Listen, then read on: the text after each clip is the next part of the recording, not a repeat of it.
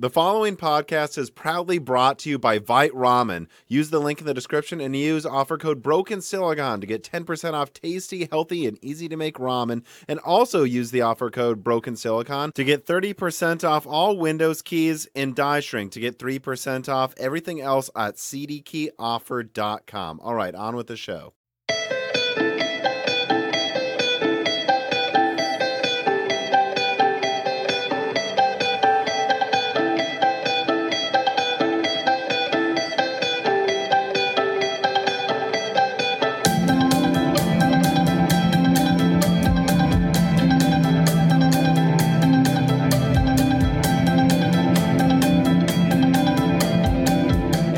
To Broken Silicon, a gaming hardware podcast. I am your host, Tom, and uh, this is the part two series for the end of 2021, looking forward to 2022. I believe last year our guest was part of it, but I think what I did is talked about 2020 less so than the next year, which back then would have been hmm. 2021. And um, just so it happens, though, the way this podcast works is, of course, there's a guest episode, a Dan News episode. The way the cycle was working, though, it was supposed to be Dan's turn. and so I didn't want to like figure out some way and it would have landed it was going to land perfectly so that the first news episode was the first week of the year too when i get back to work. So i thought what would be fun though is you know first of all i do all the news episodes with dan so he's already easy to do a look back at 2021 with. And instead of just kind of talking about rumors me and dan have already talked about a dozen times before i thought it would be fun if i kind of organized the notes that are out there both from me and other places online and get a outside person's opinion on what's actually probably going to be exciting this year if it all turns out to be correct. So, yeah, David does tech stuff is here again. Why don't you uh introduce yourself to everybody who you are if they don't know? Hello, I'm I'm David. I I do tech stuff. I, I guess that's about as much information as you need. Yeah, I'm really excited to be here because it's always th- this is the third time, the third year in a row that we're Mhm. doing this series, and it's it's always fun to get to chat to like the the leak guy about all of the leaks. So yeah, I'm I'm excited. Is that what I am? I'm the leak guy. I mean, that's how I know you. I know you as the leak guy. Yeah, it's funny. I guess that's I think that's what most people think of me as now. It's just it's so funny in 2019 I thought of myself as just another one of those people that either does text or for yells about the latest release. And then just over time it was like, you know, if I just put a little more effort into this and ta- actually try to reach out and talk with people every other week, maybe I can actually learn about what's coming out in a few years, you know. Um uh, how would you describe your channel at this point? I mean, it's grown so much from when I first, I don't even remember how I first found you. It's probably one of those videos looking at budget graphics cards on Amazon, including like a GT 710 that we can't believe is still sold for like over a hundred dollars. Like, yeah, Like- crazy. what is, how would you describe the tech stuff you do now? Well, I so at the moment I, I try and just do tech on things that I can buy myself at shops, which at the at this moment is is quite you know it, it's just a Mhm. bunch of random things because it's you can't just go and buy graphics cards and whatever. So yeah, I- I try and review and just kind of play with hardware that is available, and uh, yeah, I just try and make it into a video that's fun to watch. Like, how does that work then? Do you just, it, it- do a lot of them just come from suggestions to you from Amazon, or you like walk into a computer store and it's like, well, what is that? Does that actually do what it says it does?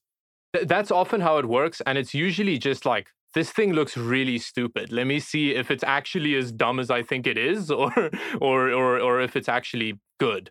Uh, so it, it, it it's not that i'm looking for good stuff. It's usually Mhm. bad stuff that catches my attention. Uh, that's how i ended up doing a lot of videos on pre-builds. I've, I've Mhm. done a lot of videos on pre-builds lately and they're really interesting because they're they're just such weird combinations of hardware often you know so it's it's it's fun to look at those abominations So, like pre-built at like a store that has like a pawn shop, like used computers, or is it like pre-built that you'll just go to random websites and see how good of a job they do? Like, your what are most of your recent pre-builts you've looked at? Where'd they come from? Uh, so they're often OEM pre-builds because Mhm. those are are usually the worst out out of the, Yeah. the various options that you can get. Uh, and a bunch of them are like Amazon sellers, and then like local PC stores will have their own Mhm. kind of just lines and lineups of, of, of pre-builts. So then I'll buy those and see how they stack up. The local shop ones are actually usually the best. Yeah. And I've also had a look at a bunch of AliExpress ones, which were surprisingly good, actually. AliExpress is a decent place to get a pre-built from, apparently. Um, yeah. So, so when you say like OEM ones, you mean like Dell, HP, Lenovo, those types of places.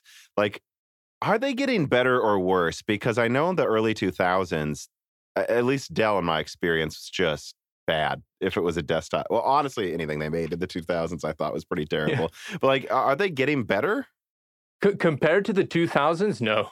there, I actually recently compared a Compaq, which is the brand that Mhm. HP was, uh, and it's way better than modern HP pre-builts in the sense that they don't have a bunch of weird proprietary form factors in them, or they didn't have a bunch of weird proprietary form factors in them, which is a huge problem at the moment. So it means that you can't like upgrade this stuff Mhm. easily in terms of like motherboards and cases and power supplies.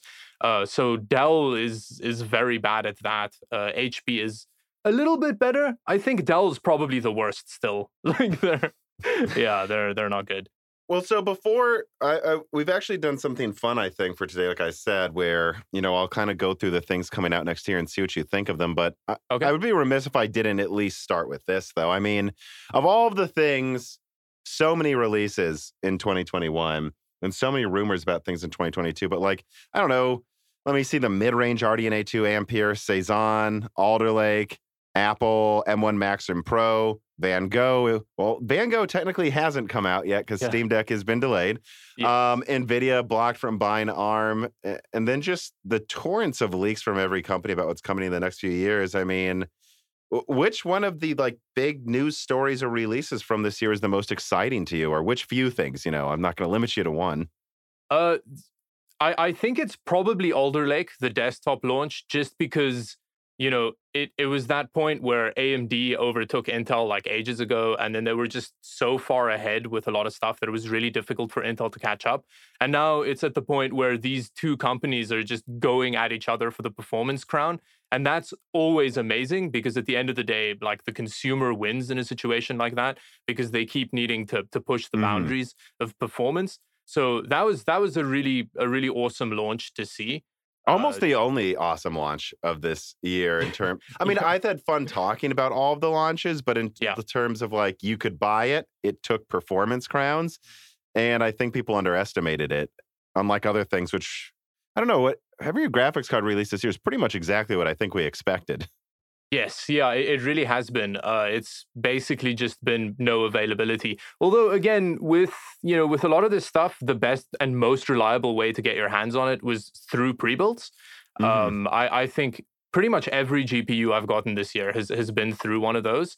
Uh, but yeah, they they've been just as expected. Although, like you said, with the Alder Lake launch, it, the CPUs have been available, but I found that like DDR4 motherboards for you know like Z690 motherboards have been a mm-hmm. problem to get hold of, and that's a problem because DDR5 isn't available. It just widely available. So most of the motherboards don't have RAM available for them. So the actual CPUs were available, but I don't know how easy it was to actually get your hands on a functioning Alder Lake desktop system Whereas as of late. DDR itself is going down in price again, finally, for the first Yes. time in honestly years. I Yeah. I mean, I'm still I think we talked about it the last time you were on. I'm still using the RAM I got with Skylake in 2016. Uh, it's 3200 megahertz, overclocked at 3600 megahertz. I got it for $63 for 16 gigabytes in 2016. And it's like, why don't you upgrade your RAM? It's like, eh, it's still not actually cheaper than what I got five years ago. So I'll just, maybe I'll wait until DDR5 is more ubiquitous. You know, on that note, though, I do remember before Alder Lake came out, talking to, you know, because I've been doing Alder Lake leaks for years, talking to people before the launch, and they're like, they, they're, it's going to support DDR4 and DDR5. We think we're going to probably do mostly DDR4 motherboards actually. And then like a month before launch, they were like, never mind, we're gonna do DDR5 because everyone's paying more money for everything right now. I wonder if they switched to DDR5, overproduced those motherboards, and then kind of overestimated how much people would just buy the newest thing. Yeah, that, that's an interesting point actually, because like it, in in all of the shops that I've gone to, none of them have had actual DDR5 availability, and there was one DDR4 uh, Z690 board available of the five major PC shops that I go to in Vancouver. So it's like, yeah, they they they mu- they must have gotten some estimate wrong there because uh, e- even Corsair was struggling to get availability for RAM to sample to people. Mhm. You know, so it's like you know it's bad when even sampling is is a problem uh, for like videos and stuff. Um, so yeah, someone someone did some some wrong calculation there about what what to do with the motherboards for Alder Lake. You know, again, this you say this is your most the launch you're most excited about from this year. So, and I think we can feel that too. I think going into 2021, there was just this precipitous drop off in interest from everyone towards every tech channel. Like it was, you could feel it. And something about Alder Lake and the upcoming ARC release is making people excited again. I think I'm noticing a lot more interest rising again on a lot of tech channels, at least mine. You know, I've noticed that in a lot of the ones I follow. Uh, would you recommend Alder Lake then over like Zen 3, assuming you can get a, the right motherboard? So the, the the problem with with Alder Lake is the platform, in my opinion, because the motherboards that are available are very expensive, and it means that unless you're going for like a high end CPU, something like a, like an i9 or or, or Mhm. even even even an i7, uh, the motherboards don't really make sense to pair with an i5. So I think unless you're you're you're really going ham for the hardware that you're buying, I think Zen 3 is still a better option just because of the fact that you can buy like a solid B550 motherboard for under $200 and it's you know you can actually find that stuff and you don't have to worry about RAM compatibility and things like that. So I actually think for most shoppers Mhm. Zen 3 is actually still the better option just For like if of- you're getting a if you're looking at things like a 5600X or now the 5800X is cheaper at a lot of websites, like stuff like that. Exactly. Yeah, yeah. Uh, in that situation, you may not be getting the same performance, but it, you know, it's you're going to be paying a lot less money, and it's going to be easier to get the stuff. So, yeah, I think Zen two is still a good option. And Zen 3. Uh, Zen three. So I meant Zen three. yeah.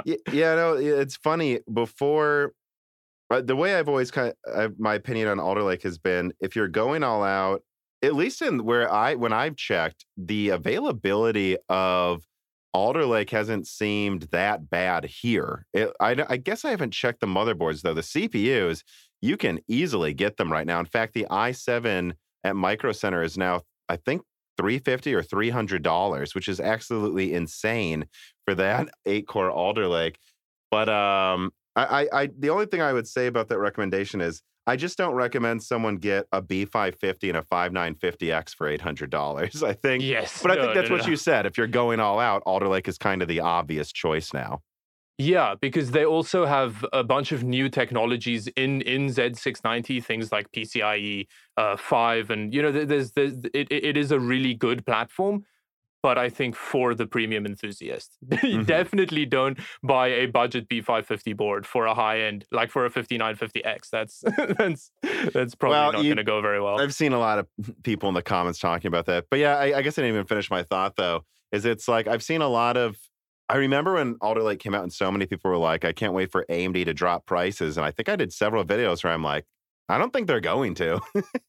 you know, I think they can just get away with not lowering prices because honestly, I think you still if you, if you go to AMD's, obviously Micro Center has the Amazon prices drifted down, but if I go to AMD's AMD.com right now, the 5950X is sold out. The 5900X is sold out, and most of these are sold out. I think they just know during the holiday season there's almost no point in lowering prices because it's all going to Yeah. sell out anyways.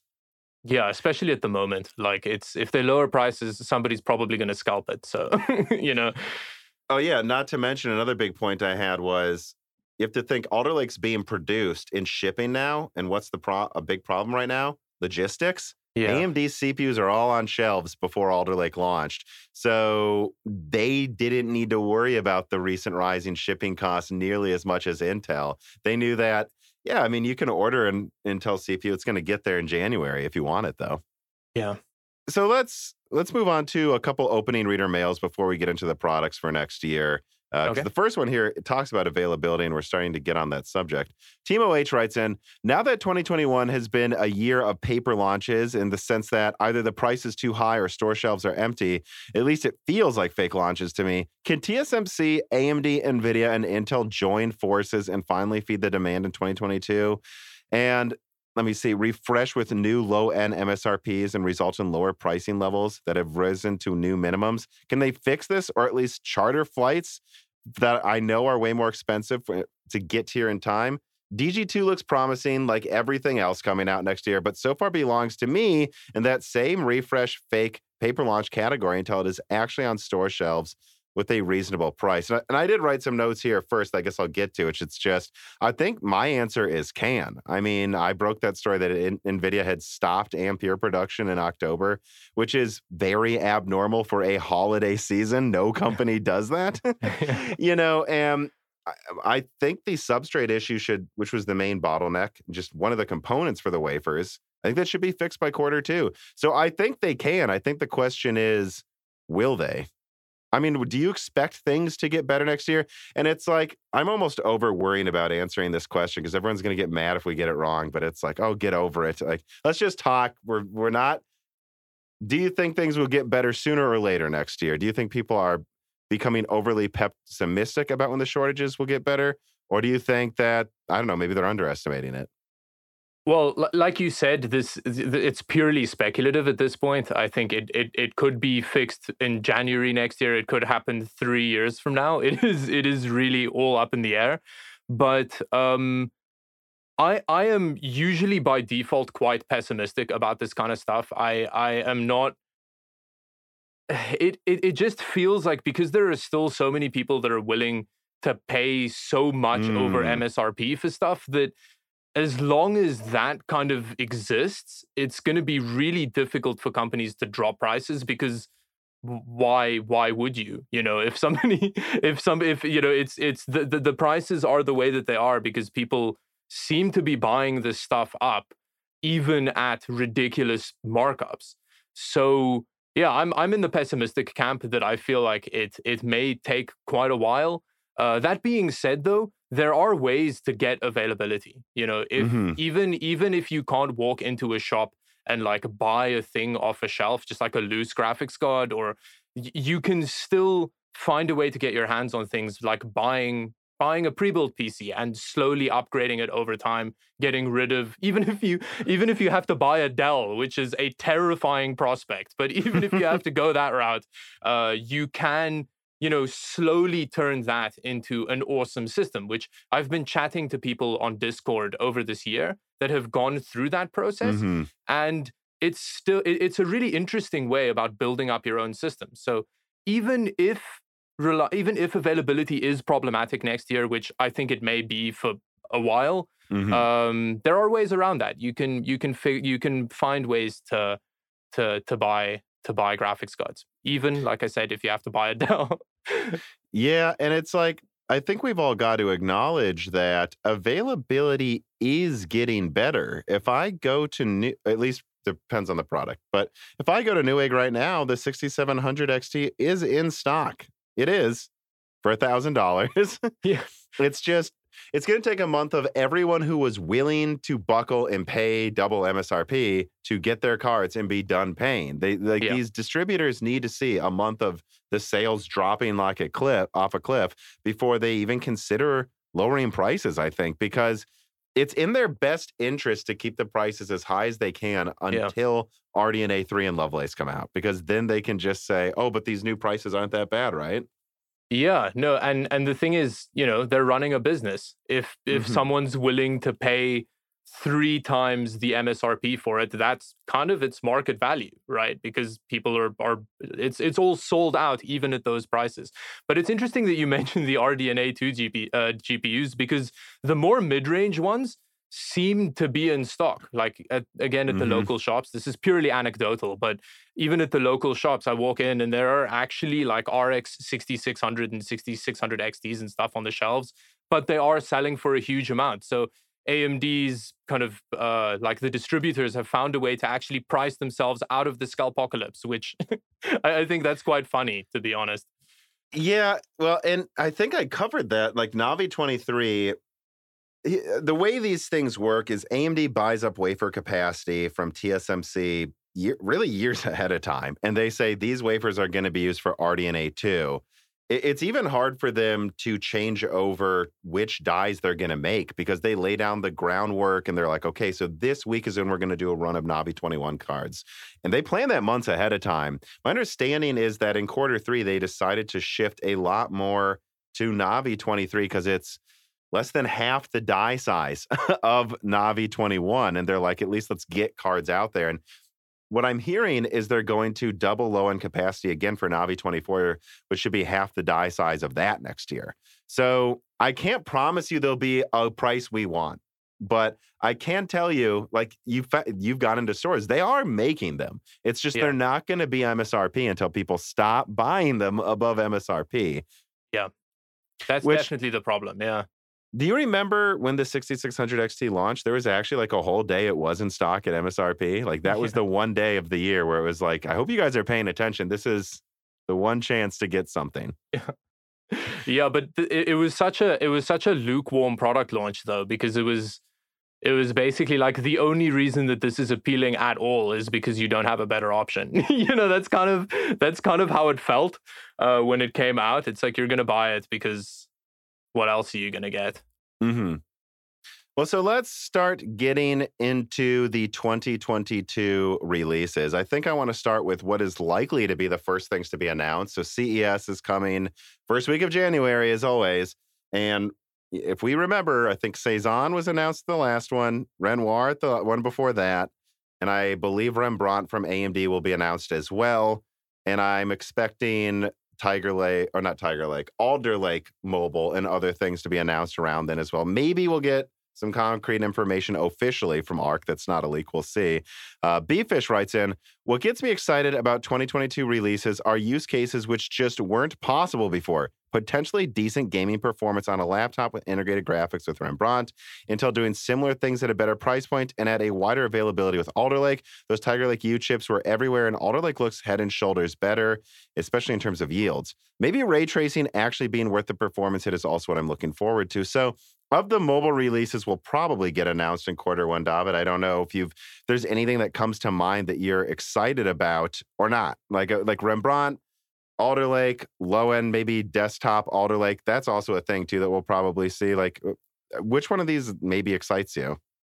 Uh, like the mobile launches, I think are are, are interesting because with the with Cezanne, like the previous generation of, or well, the current generation of mm-hmm. of AMD uh, mobile GPUs, like that, they're so good. Uh, mobile CPUs, they're so good, and it'll be interesting to see how Intel responds to that because AMD has it, it's just they've just launched such amazing products and it'll be interesting to see how AMD betters that. So I think those are going to be huge launches because laptops are also one of the the ways in which mm-hmm. you can still get hold of a gaming system these days, you know? Like and the more powerful they get, the better alternative a better an alternative they are to a desktop desktop system. So yeah, I think both of these the the both of these mobile uh, CPU launches are going to be awesome. Well, and, and let me, once you say, I don't know what you think, but like, as much as it seems like, and I see the reports on this all the time, like the desktop OEM build quality is just horrific. Wouldn't you say laptop build quality is getting like crazy good though? Oh, like compared sure. to before. Like, I mean, I don't. I mean, just six years ago, laptops from HP and Dell were. I mean, they're horrible. Yeah. I mean, compared yeah. to like, uh, and now it's like, eh, they're using pretty similar build quality, if not better than Apple. I mean, that my NV15 has a, co- a all copper heatsink and liquid metal on the CPU, and they did that because they were like it was actually cheaper to just do good cooling than to use the more expensive CPU. We found, you know, and they come with OLED screens now half the time. Um, I I think more and more people are underestimating how much more of a good idea it is to just get a laptop. I mean, the whole point of a desktop is it's cheaper, right? Yeah, yeah. And, and the thing is, even in terms of build quality, even more budget options from like HP in terms of laptops are are really well made and they're and they're awesome options that are often on sale. Uh, you know, you can get a bunch of the, the current gen laptops on sale from places like Best Buy at the moment, and they perform really well. Like they're they offer a really good gaming experience. So it'll be interesting to see, you know, how how more powerful hardware stacks up because, like you said, build quality and things like that has been improving so much that laptops are are just such a viable option at the moment. Yeah, I'm looking at like available at laptops on Amazon right now, which I guess this probably isn't the perfect time to look for good price performance considering it's one week before Christmas. And so I'm sure yeah. this is like when nothing is really on sale anymore. Um, but I mean, you can get a 3060 laptop, it seems, for about 1200 And that's maybe, it depends, right? Obviously, if it's the Max, yeah. Max Q version, it's going to be a lot weaker than the desktop one. But I've seen the Max P ones actually be within about 10% of the desktop 3060. And that's not that, yeah. Okay. So here's one. Here's like 1100 bucks it has, let's see, I don't even know what this i5 is though, because I never know what Intel's calling an i5 or an i7 in terms of core count on laptop. Anymore. Yeah, yeah, it's so confusing. But I think they have a tw- uh, 12 thread. So that's 12 threads of Tiger Lake, a 3060. That's not that bad for that much. Uh, you're not building a desktop with a graphics card for that price easily, you know, for $1,100. Yeah, and then you can go game in a Starbucks. It's awesome.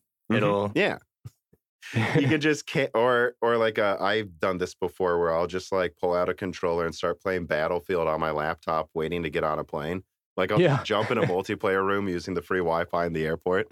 Um, so and I actually I also think there's another reason to be a little excited about laptop releases early next year, and that's that talking to OEM uh, sources at HP and Dell, like they're planning to really push NVIDIA kind of out of their low end laptops with ARC because of how much cheaper they're getting similar low end ARC graphics cards for that are probably comparable to like a 3050 mobile in performance.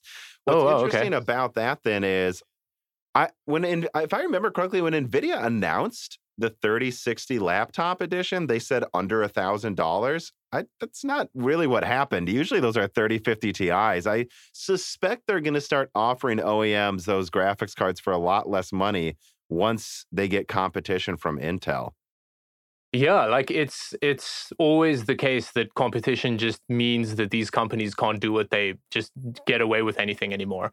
Uh, so that's awesome. And the and the the amazing thing about laptops as well is that they're not viable for a lot of the reasons why graphics cards are sold out.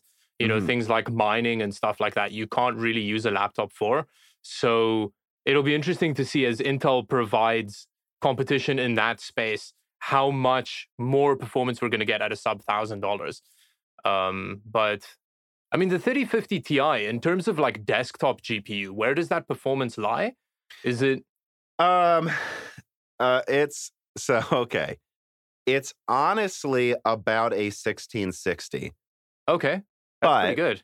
It only has four gigs of RAM. So okay. that kind of negates Oof, some yeah. of it because a lot of games now do need more than four gigabytes. And they're like, well, it can do ray tracing though. And it's like, yeah, but ray tracing uses a lot of memory. So yeah. it really can't do ray tracing. And it's, let's be honest, probably not strong enough to do that. It can do DLSS though, which I suppose is a selling point for a low end laptop. But yeah, it's it's really the four gigabytes that makes it kind of questionable. But I think what they're planning to do, and this some of this is hunch, some of this is from what I can tell, is there's a desktop 3050 coming out that should be based on the same die as the laptop 3050 Ti, possibly with more of its CUDA cores actually enabled on desktop with eight gigabytes of RAM.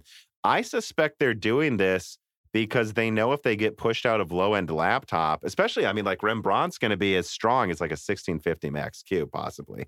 Like, so there's no need for low end NVIDIA graphics cards and laptops yeah. anymore, at least not the recent ones. I think they're preparing desktop low end cards because if they can't sell them into laptop channels, they're like, well, we got to do something with these dies. So again, I, I actually think, like you say, competition, I think people are underestimating how much it might heat up in the low end early next year. Yo, that's that's really like I, I'm I like I said, I'm always skeptical initially, but we'll see how this turns out because that is really awesome. Like the low end is a space that has needed competition for a long time. Uh, especially in terms of GPUs, you know, it's it's been pretty barren for ages. So if this if this is how this this turns out, that'll be just so exciting. I think, and it will it, it'll help bring people back into the space as well because it'll it'll make it viable to like buy more budget ended hardware, which is let's face it, what most people buy. I think you know it's that's a that's a, that's a very common point of entry for for gaming systems. The only thing I'm gonna say though, before we get excited, is is it is is all relative. The reason AMD sold the 6600 XT for $380 was because they knew that if they even kept the MSRP close to that, it would blow everything else on the street uh, out of the water. And it's not that exciting that they basically launched 5700 XT performance with better efficiency eh, for $20 less. What is it yeah. been? A year later or no, it'd be like a year and a half after the 5700 XT. I know that's not that exciting. That's the only thing I want to prepare people for for these low end launches is I don't expect them to be magical. I think it's very clear that well, I don't honestly, back in 2010, almost every graphics card had pretty competitive price performance. Like I remember the 79, this is I guess 2012, but I remember the 7970 selling for about $500, about double the price of a 7850 for about double the performance of a 7850 and then you had $100 7750s. I don't remember any segment a decade ago really being that bad price performance except for maybe the top one.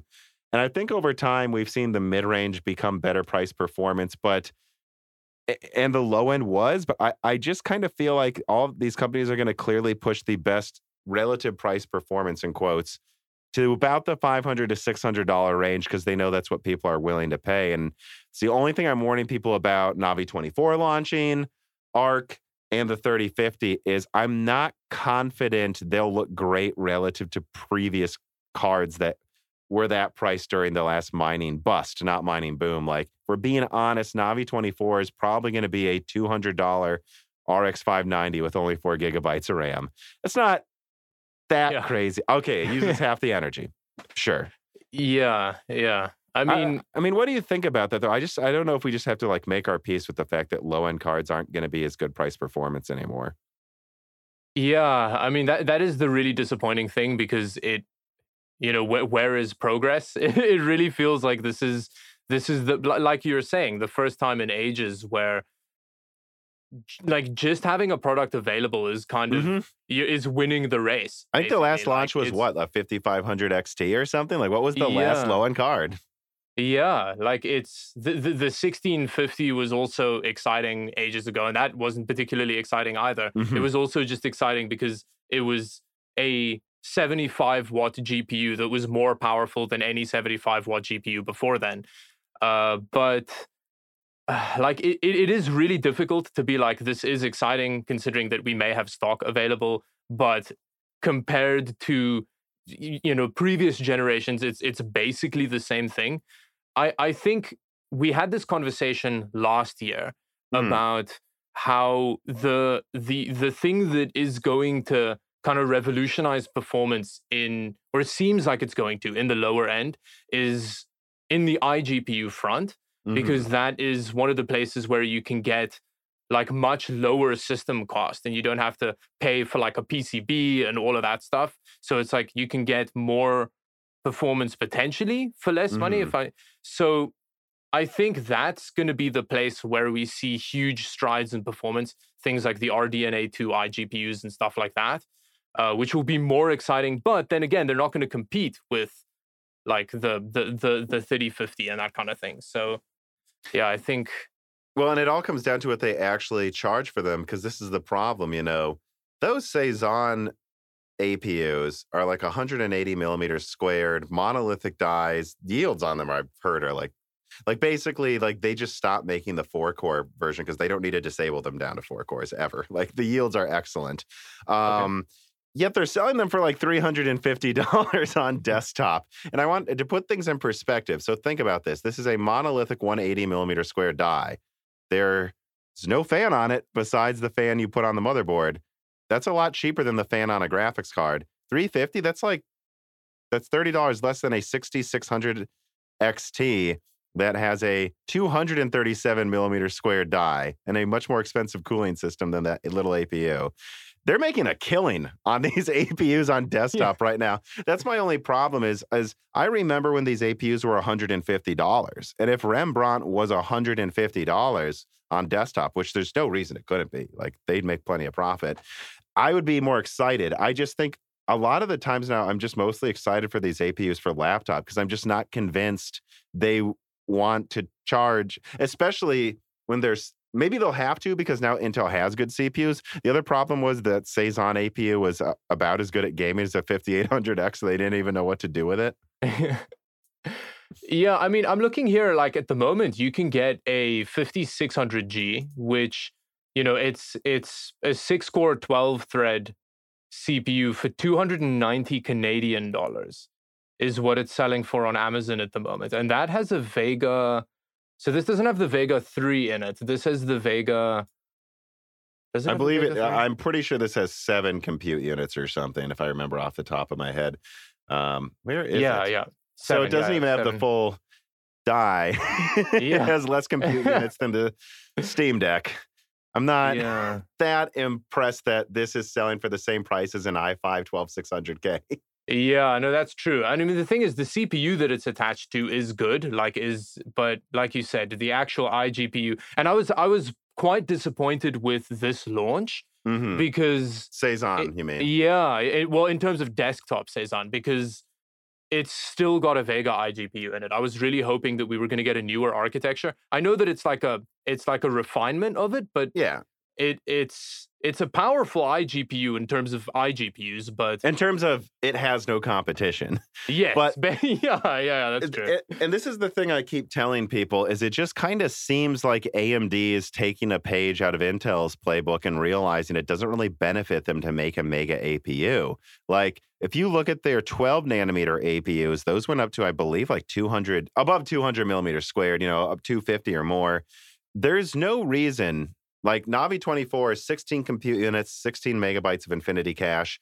There's no reason they couldn't fit that with eight cores in the same die size as their old, you know, whatever they were, uh, those 11 compute unit 12 nanometer ones. There's no reason they couldn't do that right now. And that would, uh, now with Infinity cache, I mean, that would probably game.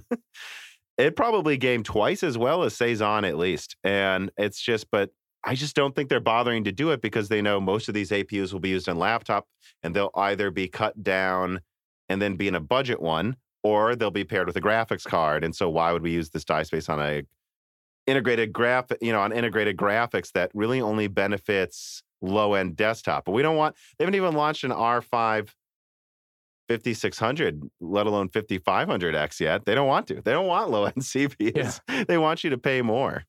And I mean, I, I wonder to what extent that also has to do with uh, the fact that they're supplying APUs for both Microsoft and Sony. Mm-hmm. Because mm-hmm. if you provide a a powerful alternative to those companies, then it, it kind of makes the consoles, it, it kind of competes with the consoles.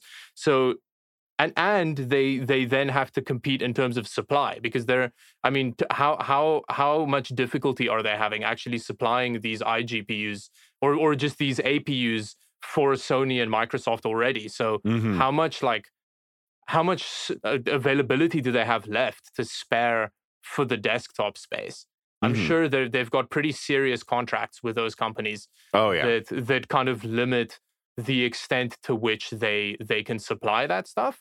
Uh, it'll be interesting to see to what extent that is one of the reasons that that they they are holding back in terms of the the desktop APU space, because yeah, they're making so much money supplying to to Sony and Microsoft that yeah. You, you know, I feel like we're just kind of dancing around the fact that when AMD was making APUs that were priced lower on desktop and relatively powerful, because again, like eight Vega compute units, I think if you look at the die shots, it's like a fourth of the die is graph. Like they're not trying to make a powerful yeah. APU. It just so happens that Intel can't even compete with that right now. Yeah. Right. I, I, I just when AMD was making these APUs that approached the performance of an RX 550, for example, and had a four core, eight thread CPU with Zen 1 and was $150 or less, like, I don't think we can stop dancing around the fact that the reason they were doing that is because they had to to compete with Intel and Nvidia,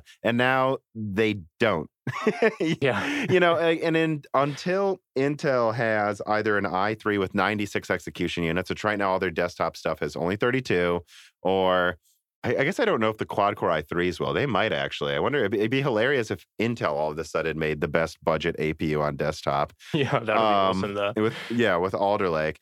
Um, like until you have Intel really going for it, like launching a $150 ARC six gigabyte card. Like I've leaked they could. Until they actually do that, I just don't think AMD wants to launch a Rembrandt for 150 that probably outperforms the 5800X. So at the end of the day, competition is what we need. We need these companies fighting each other, not us, basically. Like, yeah, and I think it's all going to come down to maybe they will bring Rembrandt below Zen 4 because that's where they'll be like, well, yeah, this isn't as strong as Zen 4, so we'll we'll release this to desktop because now it's now it's justified. Happy holidays, everybody. Today's piece of content is sponsored by CDKeyoffers.com. This holiday season, I think there's a lot of things you might be shopping for when it comes to software, whether it's the latest PlayStation, Steam, Origin, or other gaming platform games, or if it's a key for Windows 10 Professional, Windows 11, or even Office 2021 to get gaming next year with a new build, or maybe to just stay productive at work. No matter what you need, whether it's for work or play, CDKeyoffers has you covered for a reasonable price. And in fact, you can save even more money than what you're seeing on screen if you use these offer codes that help Moore's Law is Dead if you use them, Broken Silicon gets you 30% off Windows keys, and Die Shrink gets you 3% off everything on the website, including games. So, whether you're looking for a piece of software to occupy your leisure time over this holiday season, or you're looking for a reasonably priced Microsoft software, which usually, let's be honest, they're just not, go to cdkeyoffers.com today, use the link in the description, and, well, have a good holiday season where you don't overspend thanks to cdkeyoffers.com. Um, I mean, let's just switch right back to that. Speaking of competition, like, I don't even remember what we said last year. I think I already had a leak out about the top ARC graphics card at the end of last year that was pretty close to what it actually is. What, what did you expect out of ARC early 2021, and what are you expecting now? Um, well, I mean, it it it it always seemed like the initial the initial launch for that was going to be essentially an OEM display adapter more than a graphics card which was which was kind of what we got. I mean there was there was a couple of pre-builds launched with with one of those little little, little baby intel gpus in it. Yes there we go there we go yeah um, dg1 you're talking about. Yeah yeah and it I, I don't know like I I I really hope that it's that, that it's going to be good and that it actually provides some reasonable competition but you know at at this point I I feel like we just need to wait and see because even if it does like to what extent are they going to be able to provide availability for something like that even if it is good well, so my what I can confirm, uh, and I couldn't confirm for a while, but I've finally been given the okay to, is I do know how much GDDR6 in, Intel's been stockpiling since quarter three last year. And they've stockpiled enough for at least 200,000 graphics cards already. And that was just in quarter three. I don't know how much more they bought since then. so okay. they're at least planning, it seems, to launch maybe half a million cards in the first half of next year. I don't know how. I don't know what the drivers uh, the drivers will pan out. I think they probably will because they're a big company. You'd hope they yeah. could at least brute force their way to decent drivers. But I, I think they actually uh, will be able to supply a lot of cards. And let's remember, like Nvidia, it's, a, it's Samsung, but Nvidia just stopped making cards. Like they can make more cards. I don't think these fabs are the bottleneck anymore. I think the bottleneck is all types of random stuff. In fact when I say all types of random stuff, let me give you a crazy anecdote I heard from someone at AMD. So I heard that when they were, I won't say which component because I can't, but I, I don't want to completely give it away. But they were testing an upcoming like big uh, product coming out like late next year, and they were resorting to buying fans from Amazon to cool them because they couldn't get enough from Delta for okay. prototype testing. oh wow, okay. so they were like literally those $20 CPU fans you see, like those those no-name ones. They were just buying whatever they could find on Amazon like in the labs at AMD just so they could test prototypes. Like so that's what's the holdup now, as far as I can tell, really is not fab capacity. It, it's just random crap. Like power components uh substrate to make the wafers. Like it's it's it's a nightmare honestly for them right now. I think they wish they could be so lucky that it was just yelling at tsmc to make more stuff. But like in the end talking to people at sony they're just like oh now this one power supply supplier had a boat that's stuck in a port so now we can't make more ps5s like these companies are not happy about that stuff. And then at the same time I've also heard about warehouses of components being hoarded by, well, you know, people taking advantage of the situation. Like I've heard about a lot of people just stockpiling stuff people need because now is the time to do it and sell it only a little bit a week. So I, I don't know. I just, I guess what I'm saying is they can launch a lot if they want to. So I'm not really that worried about that. Um, out, out of curiosity, who who is making the dies for Intel's up and coming GPUs? TSMC, six TSMC. nanometer. Oh, TSMC six nanometer. Okay. Oh wow, TSMC is raking it in. oh God, they are yeah. so rich now. And and what I've heard is, and what I'm told consistently is, they're not even really at capacity. That before the pandemic started, they turned down capacity because they were like, well, the world's ending, so we assume people will buy less stuff. No, wrong. Everyone's forced inside. They want to play video games. And so it actually takes about six months for them to up it again. So I think for the end of this year, they've been producing like twice as much stuff as they were previous quarters because they just had to get that stuff online that they were like kind of, I don't know if mothballing is the right way to put it, but they were just kind of shutting down some lines. And then immediately we're told, don't do that. And they had to just reboot everything up. So yeah, TSMC they're the winners of 2021 that's for sure. Yeah are they a, are they a publicly traded company? How do we how do we buy shares in, in you download the robinhood app. You know i used to own shares in them. I don't anymore. But yeah i think their stock prices i don't even know it's at least quadrupled in the past like couple years. Oh wow. Like the, they're the pfizer of silicon we'll yeah. but assuming there's a decent amount of i'm trying to think of like possible scenarios to talk about this. Like let's say, and you know, the GDDR6 thing I told you, honestly, the amount of stock depends on how many of what model they make. Like if they're only making six and four gigabyte low end cards, they can make half a million. If they're only making high end cards that have 16 gigabytes of RAM, well, okay, well now now it's like 150,000. You know, now it's like about the same launch as the 6600 XT. But like let, us just say it's a mix and they launch, you know, let's uh, if they launched 400,000, they would be launching based on my understanding, is probably it's so hard to say because there's so many different channels they sell these cards in, but it seems like they would be selling triple or double what AMD did in quarter three. Like, let's say they drop that just in quarter one, in addition to what AMD and NVIDIA are selling. Like, like, how do you expect that to pan out? Do you think people will you buy one right away? Do you how much do you think that will help because I'm really wondering how much of this pent up demand, how much of it's been satiated. Because whether we like it or not, people are buying cards. Yeah, no, definitely. Um, I mean, I definitely buy one, but I I'm gonna do a video on it. So, like, yeah. I don't know if I'm if if I'm the the best the, the best kind of indicator for that kind of thing. Um, I think it very much depends on how on on how the reviews pan out for these cards because you know you were mentioning drivers before if they have big driver problems, people that, that's really frustrating to deal with, and I think people mm-hmm. would would then be more reluctant to to to buy the Intel cards. Although if Intel has half a brain, which they're a massive company, so they probably do. They got uh, at least to have a third of one. I mean, come they, on with all that at, money. At least a third. They could they could buy several if they wanted to. Um, they they'd go back and kind of figure out what has gone wrong for launches for people in past, which you know, A- AMD has had issues. Well, Nvidia as well. Actually, everybody has driver issues.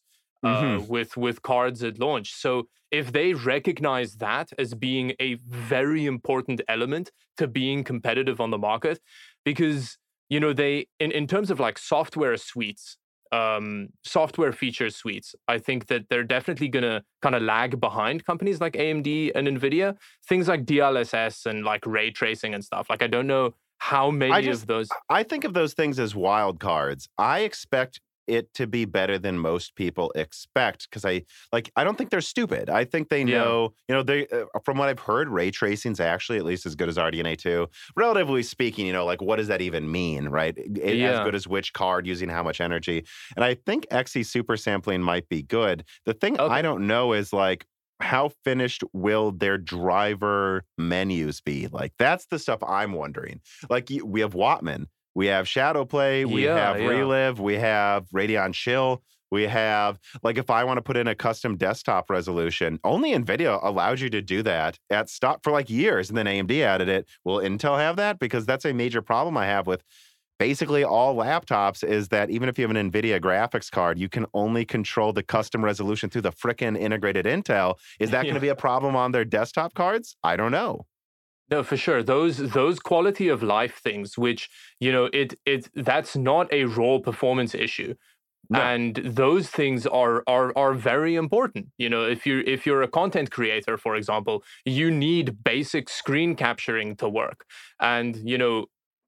A company like Nvidia, like you were talking about Shadowplay, and that stuff works really well. So if if Intel doesn't provide a a decent alternative to that, then I think that they're going to struggle. But you're you, like you said, they're a smart company. Hopefully, hopefully they've put two and two together and they know they need to do that You know, and I'll, I'll say this too. I don't think I put this in any like leak videos yet, but I've actually heard that their built-in overclocking suite might be very, very good. Like we've seen Oh, cool. Intel Extreme Tuner or whatever it is. I forgot.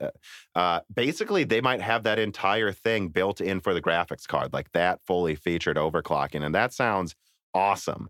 yeah, But I have heard a contact ask an Intel person, like, so what about uh, your Shadow Play or Relive competitor? And Intel was like, no comment. like, that's what I'm worried about is yeah, I, I think everything we're talking about, I'm not really worried about ray tracing, XE super sampling. I don't know if I'd say I'm worried. I just don't know what to expect, how good it will be. Um, I assume it will at least be decent. Um, it's I think one thing will fall short. And if it's my guess, it's probably their recording stuff. That just Oh, sounds like so something they haven't talked about yet, though, right? We don't really see them talking about it. I don't know. I'm sure they'll have something. I'm sure they will. I'm sure they'll Yeah. have something for recording built in. But I I uh I use yeah, NVIDIA's uh, GeForce Experience to record right now because I have a 3070. Mm. Before that, I had a Radeon 7 and I used Relive. Man, those things work great. It's so yeah, convenient so well. for yeah. making videos for YouTube, even, you know, that I would be scared to switch to Arc if I didn't know it had a fully featured recording software built in. For sure, and if it if if it has a competitor to like the NVENC encoder, because the NVENC encoder is so powerful as well, like it's such a useful thing. Um, I have heard that we should expect them to possibly be like factors of tens better at some encoding tasks, though. Oh, because oh, okay, that's that's promising. Now, I, don't. The problem is, I don't know how much of their internal like they'll do these like Intel Direct internal memos to employees, and they'll like show off. One of them, they beat a 3080 by a factor of 100. I don't know how cherry picked that was. You can't Oh, tell me that wasn't a cherry pick benchmark, though. Yeah, Intel never cherry picks benchmarks, Yeah. though. They've never done that before. So, But if you think about how good their uh, integrated graphics encoder is, which relatively speaking is really good, I guess scale that up times 100 in performance. That's kind of what I'm hoping we'll get. Um, I, but again, will it work in every app? Will every app be patched to take make use of it when it comes out? I don't know yet. You know, Yeah, and there are always teething problems with a with with a new product launch, even even if it's from a from a company that's been established in the space. It's just, you know, the first couple of months maybe a bit rocky, and then you know they'll they'll get there. Like if it's if if the hardware is decent, then the software can follow. You know, they can eventually sort that stuff out. Uh, although someone was talking about one of the one of the b- big review channels was talking about how the the day one reviews are the ones that are mm-hmm. referenced by everyone forever basically like it, it it Pretty So- much, yeah. Like 80% of people only look at the day one review, if not 99%. Yeah, and, and and that could be a a big problem for Intel potentially if they do have some of these quality life of, of life issues with drivers and stuff. Um, so yeah, hopefully they figure that out. Um, so, so that's the thing, though. I know that they've basically had prototypes run in games since three, four months ago. Like they have Okay. that done. My understanding, though, is that the whole reason it's not even out yet is there's they want the drivers to be perfect. okay. Now, there's two ways to interpret that. Either that means they're a mess, or that means they want them to be perfect. The truth's probably a bit of both, if I'm being honest. yeah. You know, um, like, and I've heard about, I, I of course won't say which games because it could give away people, but like some of the games they've done, like they did a, there's a Battlefield comparison one um, where they were comparing the performance of one of their mid range ones, not the top end.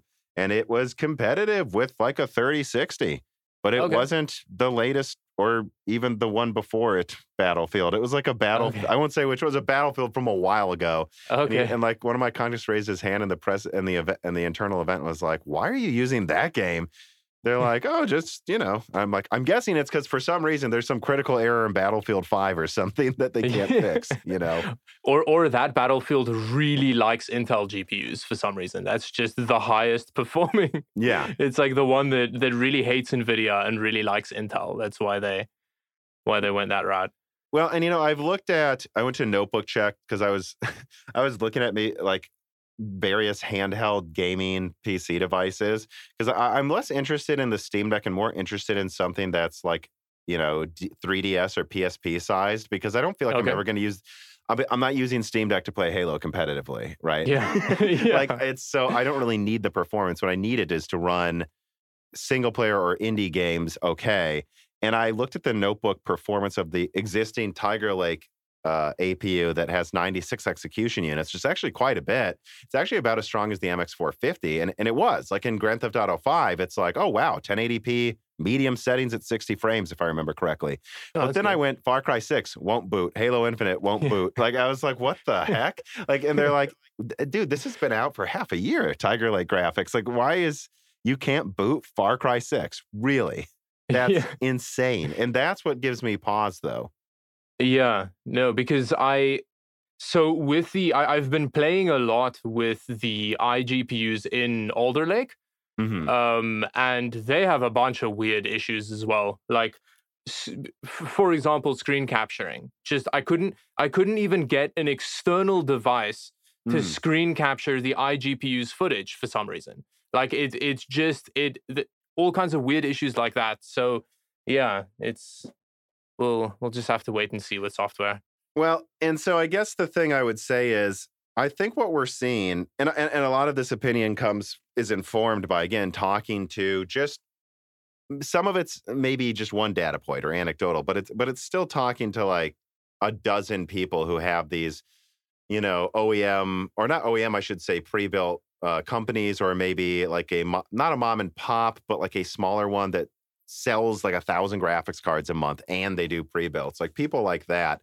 And yes, people are buying RDNA two graphics cards above MSRP, but they're not willing to spend as much over MSRP as they are for NVIDIA. NVIDIA's mind share is still king when it comes to graphics cards. Yeah. And I was at the Carolina Game Summit, um, and I actually did a couple streams from a room, a hotel room uh, that one of my friends had there, who's a distributor, and he had the room. My the entire background was a pile of 3090s and 3070 Ti's, and I was like sitting on a chair I had constructed out of 3090 boxes, and I did the live stream like that. Like, hey guys, they're making graphics cards. like, I remember, and- I remember seeing that. Yeah. yeah, and it's like the people at that event, the Carolina Game Summit, there were like maybe a dozen people there doing this. Like they they worked with their distributors at EVGA. They had got as many of these graphics cards as they could to sell in person at a game summit because they were like, we know these are going to gamers here. Hmm. This is per person sales. And they would like keep their graphics cards in their hotel room and then ferry down 20 at a time to the event center so there's no way someone could steal 100 graphics cards you know which again uh, these graphics cards are worth selling for two grand 100 times two grand, Yeah. guys. Yeah. Thousand dollars worth of merchandise. So he had like he had all these expensive things there. And he's like, here's the thing. The 6700 XT, most of the time people will come into my store and go, Oh, let me know if you get one for under 600.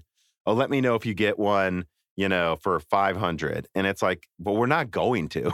we're tr- like, we're paying more for them too, dude. Like, we can't get them for that much. And then, you know, like the 6800 XT, like, oh, if you can get one for under a thousand. When it came to the 3070, they'd pay a thousand. And when it came, and I saw it in person at that game summit, people in a line buying 3070 Ti's for $1,200 happily. What I'm kind of getting to is I think what AMD's, uh, an unfor- I would say a hard lesson, an unfortunate lesson, because I don't necessarily think it's fair. But I think an unfortunate lesson AMD is learning is that they can match the MSRP or or they can undercut Nvidia less than they did before. Like the 290X was like half the price of a Titan. You know, they they don't need to do that. They can just be 10, 20% cheaper and people will buy them. But they're not going to pay as much more for MSR over MSRP as they will for Nvidia. People just I think when people a lot of the enthusiasts and I agree there's the percentage online is more willing to get AMD than in the real world, as we might call it. But I do think that still, once you get to that enthusiast tier, they just kind of are more wanting NVIDIA. And I think the more you go down into the low end, the less they're willing to pay over MSRP. And I think that's where AMD is going to have to learn, or, and I'm guessing has learned by now, that whatever they end up doing, they can't expect people to buy they can't expect people to buy 6600 XT for like a thousand dollars, even if people will buy like a 3060 for a thousand dollars or Yeah. something. That the and and I think that's just true in general though too. The lower you get down in the product stack, who's looking for three hundred dollar graphics cards? Probably people less willing to be gouged. Oh, for sure. Yeah. And and I think also, you know, with with that space, like the real hardcore enthusiast is also not willing to be gouged at all. Like I, I think the people who have been following the hardware space for a long time, the the idea of paying above MSRP is is sacrilege, which makes sense. You know, I I I, I do agree with that. Uh, so I think that they considering that they may potentially anecdotally be AMD's demographic, that, that it's like more willing to buy AMD, that it's a bit of a double whammy. Not only are they budget budget buyers who are less willing to be uh, gouged, but they're also more in, in, informed enthusiasts Mhm. that are also, you know, on top of that, less willing to be gouged. And, and yeah, more more stubborn, like just Yeah. not willing to give into it. And I think AMD fans are more stubborn about paying over MSRP. And uh, what I'm finally getting to is I don't. I think Intel has an opening here where if they nail their drivers, if they have enough performance, you know, I'm under the impression they may launch a $500 card as strong as a 3070 Ti with double the RAM. Like I think this is something we may be looking at. We and we may look at a $350 12 gigabyte card that's just maybe a hair weaker than a 6700 XT. Like I think we could be seeing some pretty cool stuff. However, I hope Intel knows that well their mind share is probably going to work really well in OEM pre-builts because they'll be like, "Ooh, an all Intel system." yeah.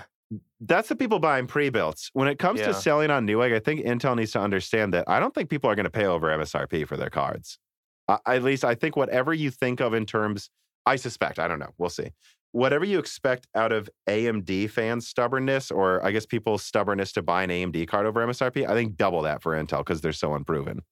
Yeah, that, that's a really interesting point because especially if they have like initial launch reviews that are critical of software support, Mm-hmm. people people are not going to want to buy uh, those cards for for any markup because you know then you not only do you pay a bunch extra for it for an unproven product and you have to struggle with it like that's Mhm.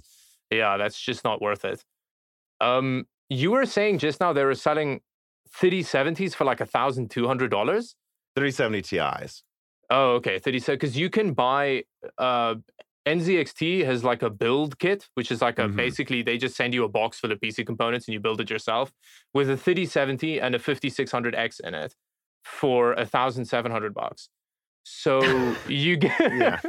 you get a whole PC with the graphics card, and Which you can like, at least sell off half of it, and you probably got it for 900 or something then. Yeah. yeah, yeah. That's Well, and you know, the Wow. craziest one for me as well is the A series cards and the W6000 professional cards, like no one should get a 3090 for four grand if the A6000 with 48 gigabytes of RAM and more CUDA cores is like 4800. I'm like, at this point, dude, you're clearly just willing to spend whatever. Get the it's it's like gold plated. Get the biggest thing you can. you can tell everyone you have 48 gigabytes of RAM, and there's the A5000 for with 24 gigabytes of RAM, which is based on the same die as uh, the 3090. Although it's probably closer to a 3080 in performance, a lot closer to that. But it's three grand, so it uses it uses 230 watts too. It uses 100 watts less than the 3090.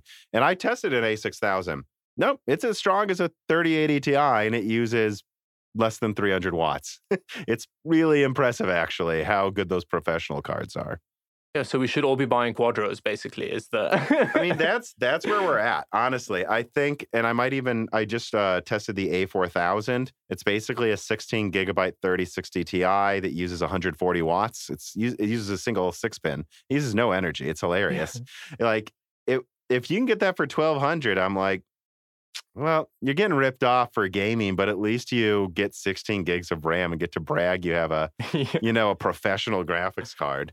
Um, but you know what? Speaking of expensive graphics cards, something I'm I'm going through the scripture that I think we should get to. There were rumors of a 3090 Ti for a while. And at first, I was like, I mean, they can launch whatever they want, guys. It's the same die. You know, if they want to launch something 5% stronger, go for it. But I'm not talking about this. I think it's the dumbest thing I've ever heard of. But, but then I got info from OEMs that are like, no, we're literally specking out systems for a 450 watt card right now. I just want to know what you think about. I mean, Ampere was already pushing power usage. What do you think about 450 watts coming to uh, desktop?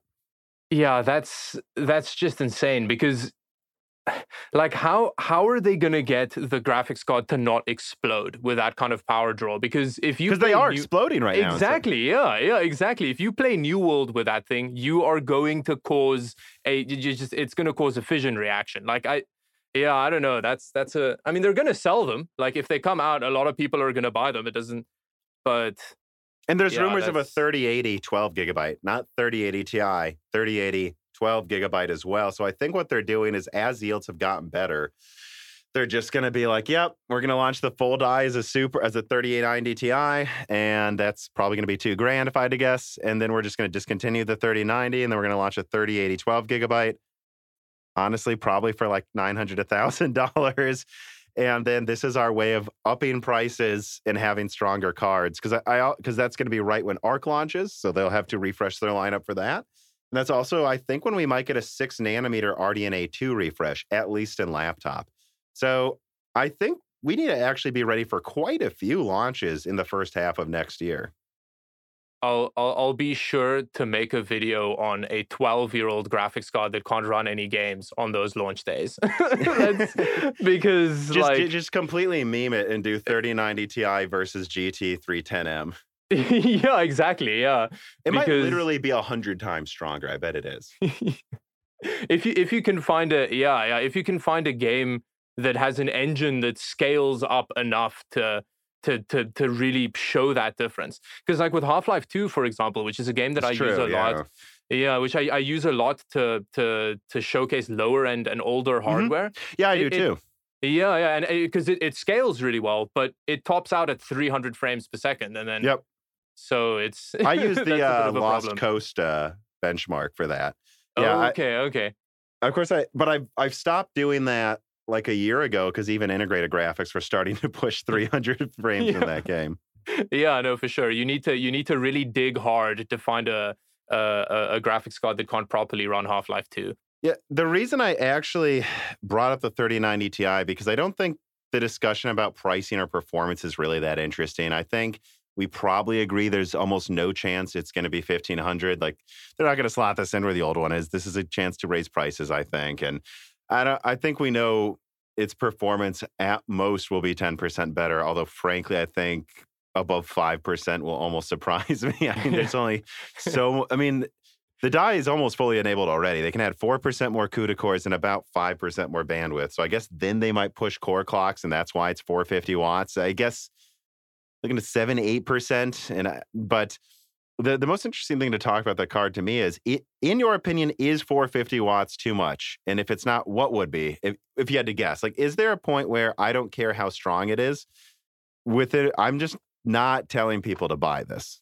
Well i, I feel like even 350 is a lot. Like it if it at, at that point you're you're getting to a situation where there are a lot of external factors that that uh that kind of affect the the system that you need to put the card in you know you need you need good enough airflow you need a decent power supply that's not going to struggle with that card and it's like 450s which, which right now aren't like 1000 watts sometimes struggling with the 3090 uh, or like i think 750s definitely must be.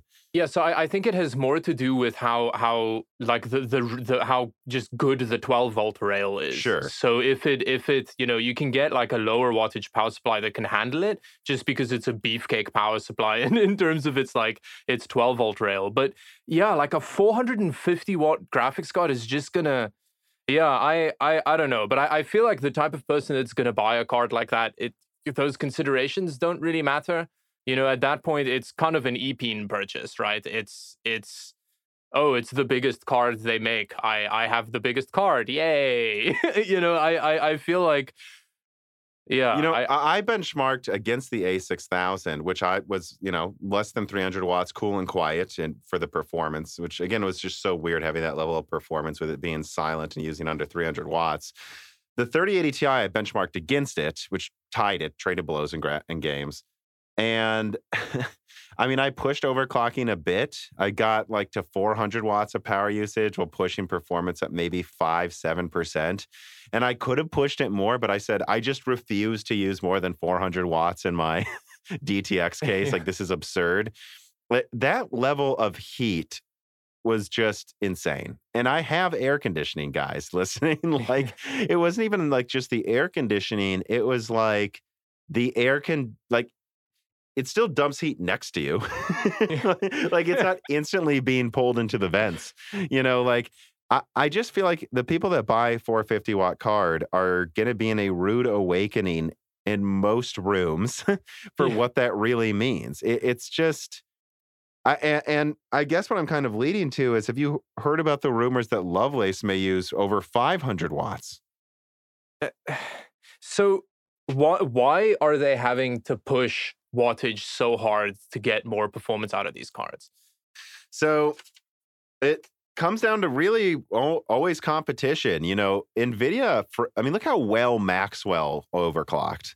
They didn't need to push it. It was winning, you know, and they didn't need to push Pascal that hard either. Great overclockers. But I think in with Ampere, Nvidia underestimated AMD, pushed their cards extra hard, and they're on an eight nanometer node. AMD's on they're on a less efficient node than AMD too. So there was a lot more penalty to push the cards so they could stay ahead or at least tie the top AMD cards. That's kind of what it sounds like might be going on with Lovelace versus RDNA 3. Most people I ask say RDNA 3 is going to win. And internally at AMD, they're walking around cocky like they're like, oh no, like like I'm the, like they every quote I got about RDNA two was, we think we're going to win at some things, and we're really excited to be at the top end again, but they weren't sure. When I ask AMD people about RDNA three, they're just like, we're excited to win next year. Like, because okay. that's how confident they are. And it's because I believe they're going to multi GPU or multi dies like Zen does now. Okay. And so it sounds kind of like, and again, don't quote me, guys, it sounds like it's just two to four compute unit dies on a, if you look at Zen 3D, on a tile or a layer of infinity cache or on top of it, like 512 megabytes.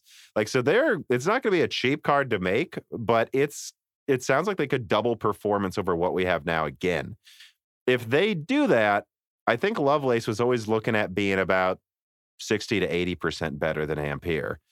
But I've had several people say, I bet they can get to double though if they pushed above 500 watts. And then months later, I saw rumors coming out of 500 watt test units, and I'm like, I think I think Nvidia has a monolithic card still that's just an insane die size.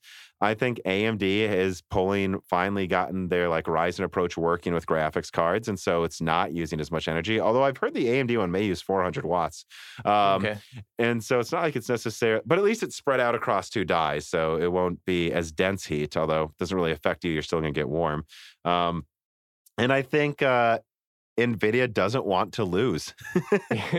that would be why. We'll have to see how it pans out. But, like, what would you think about? And let's just say it's 90% stronger than a 3090, but it uses 550 watts.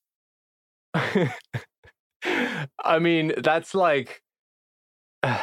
550 watts is crazy because then you're you, you you you literally have a little space heater next to you as opposed to a so i guess it depends on where you live if you if, if you live in the arctic yeah dope get one of those that's a great way to cool your house to heat your house but if you mm-hmm. live in you know sub-saharan africa you probably, probably it, it, it might literally one. be dangerous to even boot it up there like, yeah, it just won't yeah. work Exactly, yeah. So I, uh, I, I guess like ninety percent performance boost for that kind of power, it I, I, don't know how I feel about that. To be honest, I kind of need some time to come to terms with. I, I guess I, I guess it would be interesting to see what what that feels like in a room. You know, because like it would be interesting to see, um, because that is a that is a really big that, that's quite a big performance in, increase. Although I, I do have a question. Sorry, I'm going to kind of sidestep your question here. Sure. I, I, don't really know sure, sure, sure. know what else to say, but in terms of the 3D stacking, how does how does cooling work for that? If you have like yeah. die components underneath other die, like how how does that work? Do you So I can't say that I have like any I mean, there are diagrams out there, but any diagrams that I'm sure is like a final design. So I can't comment on like what a specific product will do. Okay. What it sounds like though is I think the first thing we have to look to is whatever AMD is going to manage to do with Zen 3D, because my understanding, eh, like kind of the the skinny of all of this, is that they thought RDNA 3, they weren't sure if it would be monolithic or not.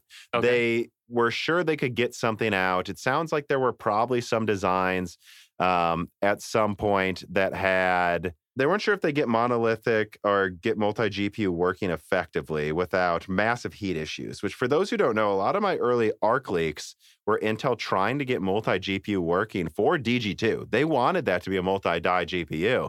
And I remember in end of 2019, or it uh, may have been beginning, I think it was beginning of 2020, I had uh, information from a source I'm very sure of that was pointing to these cards that they already had before Ampere was even out that were be- better than a 2080 Ti, but they used a thousand watts of energy at Intel. And, and the reason they did is because sending energy between two dies uses a lot of energy. Like that's so much energy unless you get something like Infinity Fabric or whatever AMD's managed to do with Ryzen working well. So basically, AMD wasn't sure if they'd nail that and nail the bandwidth issues of trying to communicate. I mean, but graphics cards use so much more bandwidth than CPUs. Getting them to not be bandwidth constrained on multiple dies is an issue.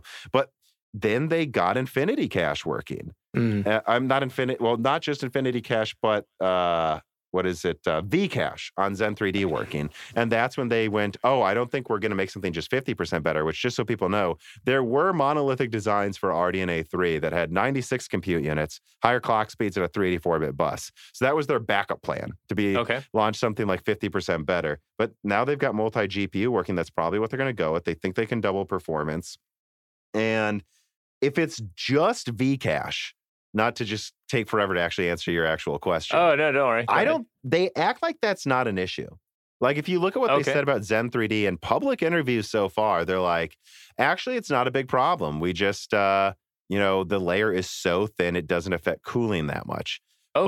But that's what they're saying. I want to see a Zen 3D chip tested that actually can boost high without throttling because that's what they're doing is putting the cache just a layer that's crazy thin of cache just directly on top of the die.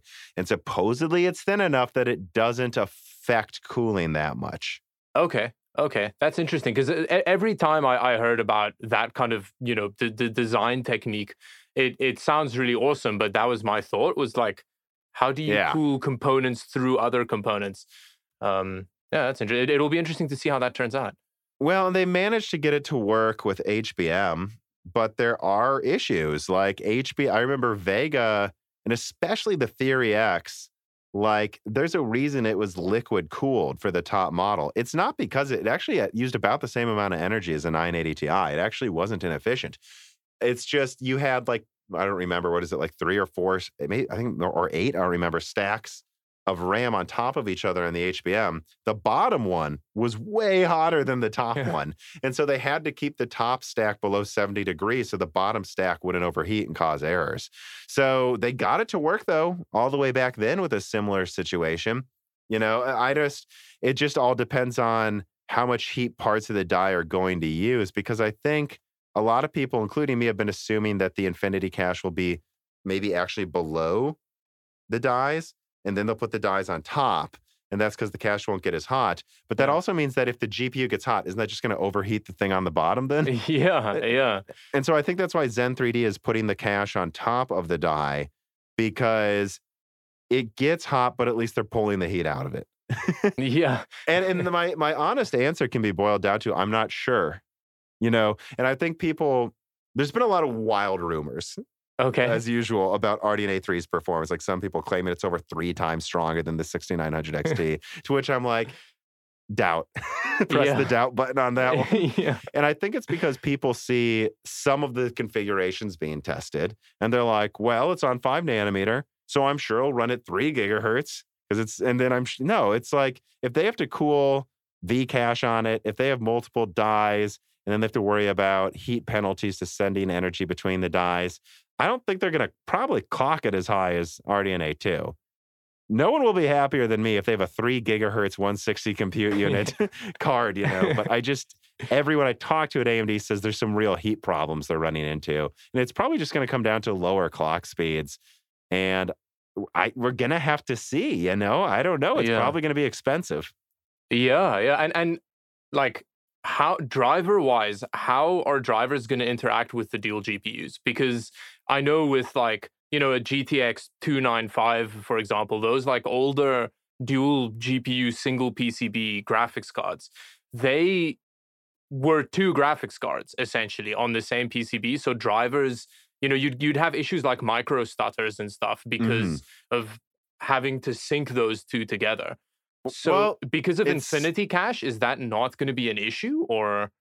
Um, I mean, all they've done with any of those graphics cards, to my knowledge, is just literally, I mean, literally put like the 690 was literally two 680 dies. That's all. Yeah. You know, it's like like no, quite literally, they didn't even bother to try to do anything special. Yeah. Now I've heard interviews from Nvidia from back then where they said they were trying to get it to work every now and then. It just it never seemed to work. Okay. And AMD has been trying to get this to work since RDNA one.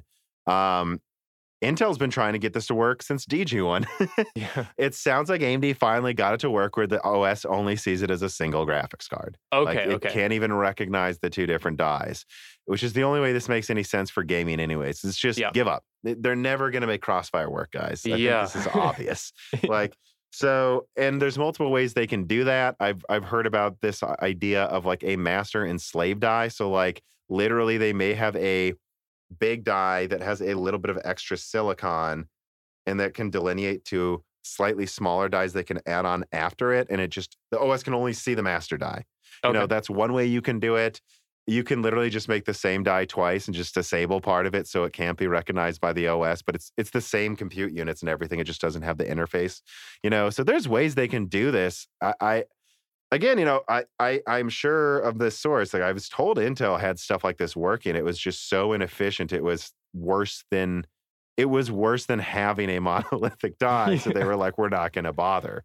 Yeah. Although for, for those wondering, I, I haven't said that. I guess by the time this comes out, I'll probably have said this publicly. Intel is very confident about 2023 as well, and they're going to be multi GPU. So okay. I guess let me say that if Intel, if Nvidia doesn't figure it out by 2023, they could be in big trouble here. Um, but this isn't supposed to be talking about 2023 products. So. Yes, yeah. um, I, I mean, I, this is something I talked about in my RDNA 3, RDNA 4 leak this uh, year. How do you feel about prices going up? Because they're going to. I mean, come on. Uh, going up, but then performance doubling. Like, how would you feel if the 8700 XT. So not RDNA 3, RDNA 4 in 2024. How would you feel if that was four times stronger than a 6900 XT, but it was $700 for a 8700 XT? So now the 700 XT is 700. The 8800 is probably 1500 the 8900 is 2500 and then the 8600 is probably 500 bucks how do you feel about that though if each one of those is four times stronger than what we have now well i i i grew up in in southern africa mm-hmm. and their inflation was or just is a very kind of real part of life so like the first gpu that i bought uh, or that I that I got was mm-hmm. an X1 900 XTX, which I think at the time in the US cost five hundred dollars, and in Namibia, where I, where I grew up, it cost five thousand rand, the equivalent of five thousand rand. So it's pretty much a a one to ten conversion. Mm. Like two or three generations later, it was in the US, the kind of like that high end tier mm-hmm. GPU was still 500 US dollars, but in Southern Africa, you'd have to spend 7,000 or 7,500 mm-hmm. rand for it. And that kind of trend continued through the entire time that I was a PC enthusiast. So that kind of inflation, I am very used to, if that makes mm. sense. Like that's always been a part of my experience as a hardware enthusiast is that every generation, the card is going to be more expensive just because and then when it started compounding, when the mm. inflation started hitting the US, it was like double inflation in yeah. in Southern Africa. I think know? so many people don't get that, by the way, in the US that are just like, oh, inflation isn't that big of a deal. It's like, dude, do you guys understand that every time because the oil's pegged to the US dollar, the, the US has inflation, the rest of the world feels it times 10. Like, yeah. It sucks, dude. inflation sucks. You just you're the ones who don't have the worst part of it. Yeah, exactly. I was I was so jealous of consumers in the US because I was like, yeah, stuff's so cheap there, you know? Um, so I, I feel like I I I would be understanding of it just because of my framework of reference in terms of that. Mm-hmm. Um, but I think that a lot of people would be very unhappy with it because you know mm-hmm. it makes sense. You you as as the as time goes on, we want better stuff for the same amount of money. That's what progress is. Um, so it, it's understandable that it's upsetting, but I think that that kind of inflation is just the reality of the the, the world. sometimes, and, yeah. Sometimes, yeah, yeah. Um, I mean, Uh, it, it, I think a lot of people will be mad, but again, I, I, the the devil's ad, I made a devil's advocate argument though in that video, just because look, anyone can say I'm mad that the mid range is double the price now. Like, let's be honest, if it's seven hundred dollars, that means that used to be three fifty. Yeah. you know, but if it's four times, let's say that 8700 XT, and again, this is three years from now, so this is two gens away. Let's say it manages to be twice the performance of a 6900 XT, though. Is that not worth 700? Do you think people will complain? And I understand games get harder to run, but I don't know. I don't see. I think a lot of that was because we went from I don't know, right? What what even was it? Like 1280 by 1024 to like 1680 by 1050 to 1080p to 1440p and 1600p. I don't know if we're going past 4K. Like, and it's pretty doable to set it to do 4K 120 right now. Yeah. Quadruple performance, even if games get harder to run. I don't know. Like, do you think that anyone will complain though if that if the 8600 XT is $500 but it's capable of 4K 120 gaming? I so I, I think what what is important in a situation like that is that there still are options for 350 and mm. you know at the lower price points I, I think like at that point it doesn't really matter what they call well i mean it does matter what they call it but as long as there are options for people who don't have the option to spend $500 on a graphics card i think it'll be fine you know mm-hmm. if as as long as the performance is there and there are options at all of the price points that are viable mm-hmm. then it, it should be okay i think in in my opinion um, well but the one thing I will say though is I've like I literally had someone at AMD say we want to kill the sub four hundred dollar market. That's a that's direct quote. And trust me, Nvidia wants to kill the sub five hundred dollar market too. So yeah, that's that's really bad because it it it makes it it makes PC gaming more exclusive and it makes it more it, it yeah it, it excludes a lot of people from a really awesome hobby uh, but at the same time it means that then if you are in that position where you can't afford to buy a you know a, a graphics card over $400 then you have to kind of go into the used market and find a way to essentially like hustle mm. a, a, product. That's what they said. They said we yeah. want our old used cards to be the sub four hundred dollar market within five years. Like we don't even want to bother there anymore. Oh, that's that's quite disappointing to hear from the companies because I feel like those those segments are so important. You know, those those lower end segments because it's it's one of the it's one of the really appealing things about gaming uh, about PC gaming mm-hmm. over console gaming is that you can cobble together like low cost systems that perform really well and are very customizable. So if the companies don't make GPUs because you know a $200 new GPU turns into a $100 used GPU or whatever that conversion mm-hmm. is. So a $400 GPU isn't going to turn into a like inexpensive. yeah. yeah. it's not going to turn into a GPU for people who don't have a lot of uh, uh, disposable income, which is a huge amount of people. You know, so. Well, that's definitely true. The only other thing I would say to that, though, is, I mean, at the end of the day, though, APUs would also be stronger. Mm-hmm. I don't know how, and I think that's a reason I think also a reason they're not making the GPUs and these APUs crazy strong is it's it just has to do a certain amount. And the fact is, Cezanne can play pretty much any game out there, um, yeah, even if can. you really have to do low settings. Yeah. I mean, by then we'd probably have APUs as strong as a 6600 XT. You know, I would mm. imagine at least. And as those were $200, it's just it's hard though because that's not going to run the latest AAA game very well.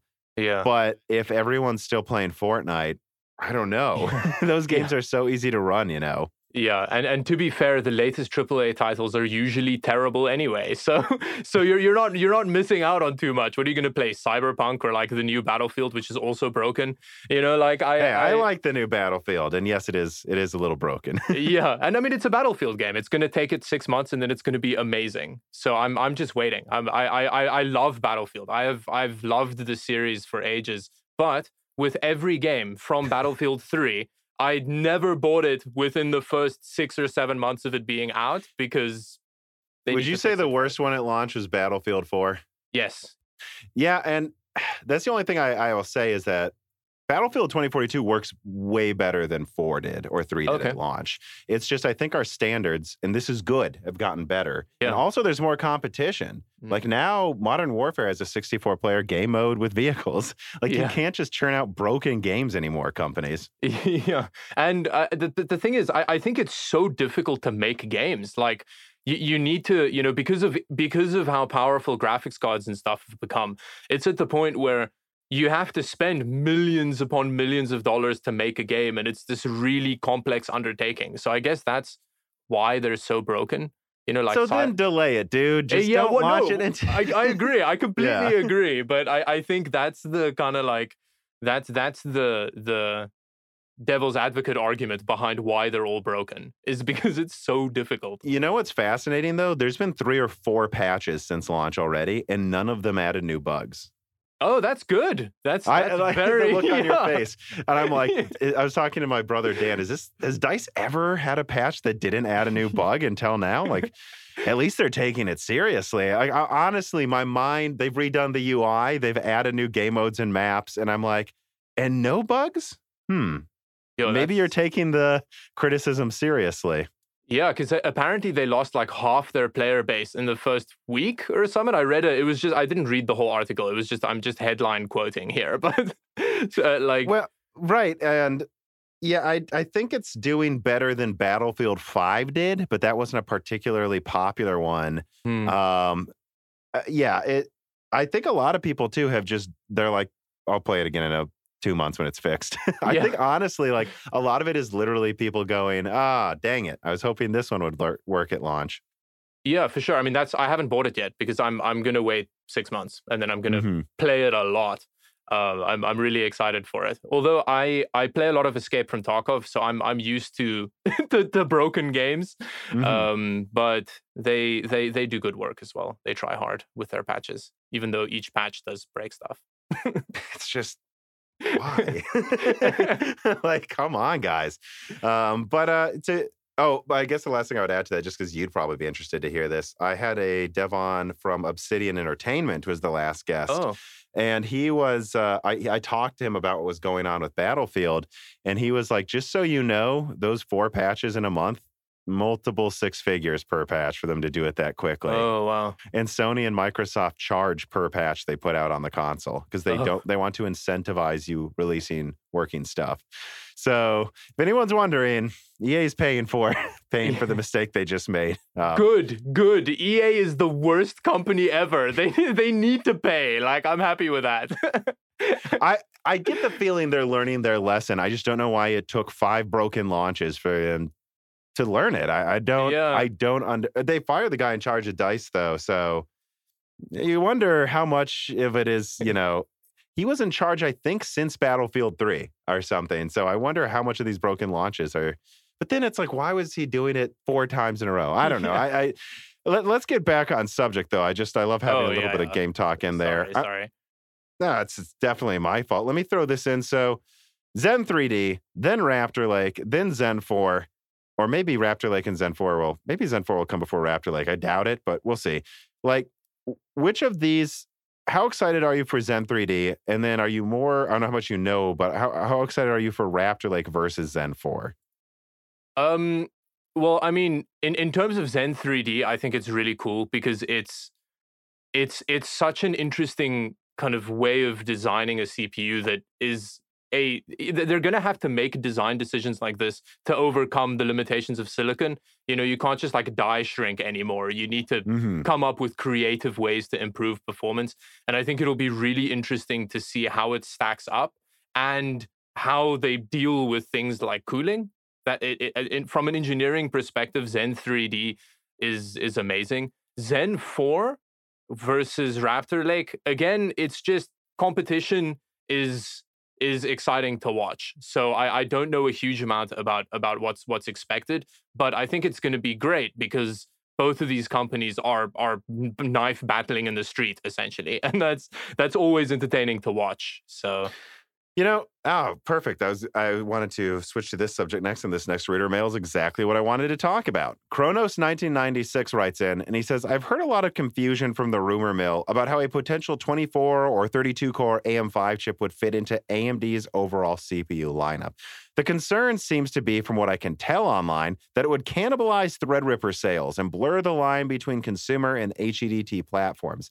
I don't think those arguments hold any weight, though. For starters, the Ryzen 9 already blurred the line between consumer and HEDT, so clearly AMD has shown this to be part of their MO.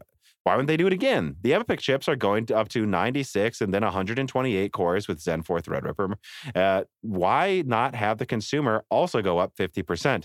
The main reason I think it would also make sense eh, to have a 24 or 32 core Ryzen part is they could use Zen 4C. They could have 8 Zen 4 plus 16 Zen 4C for a 24 core part.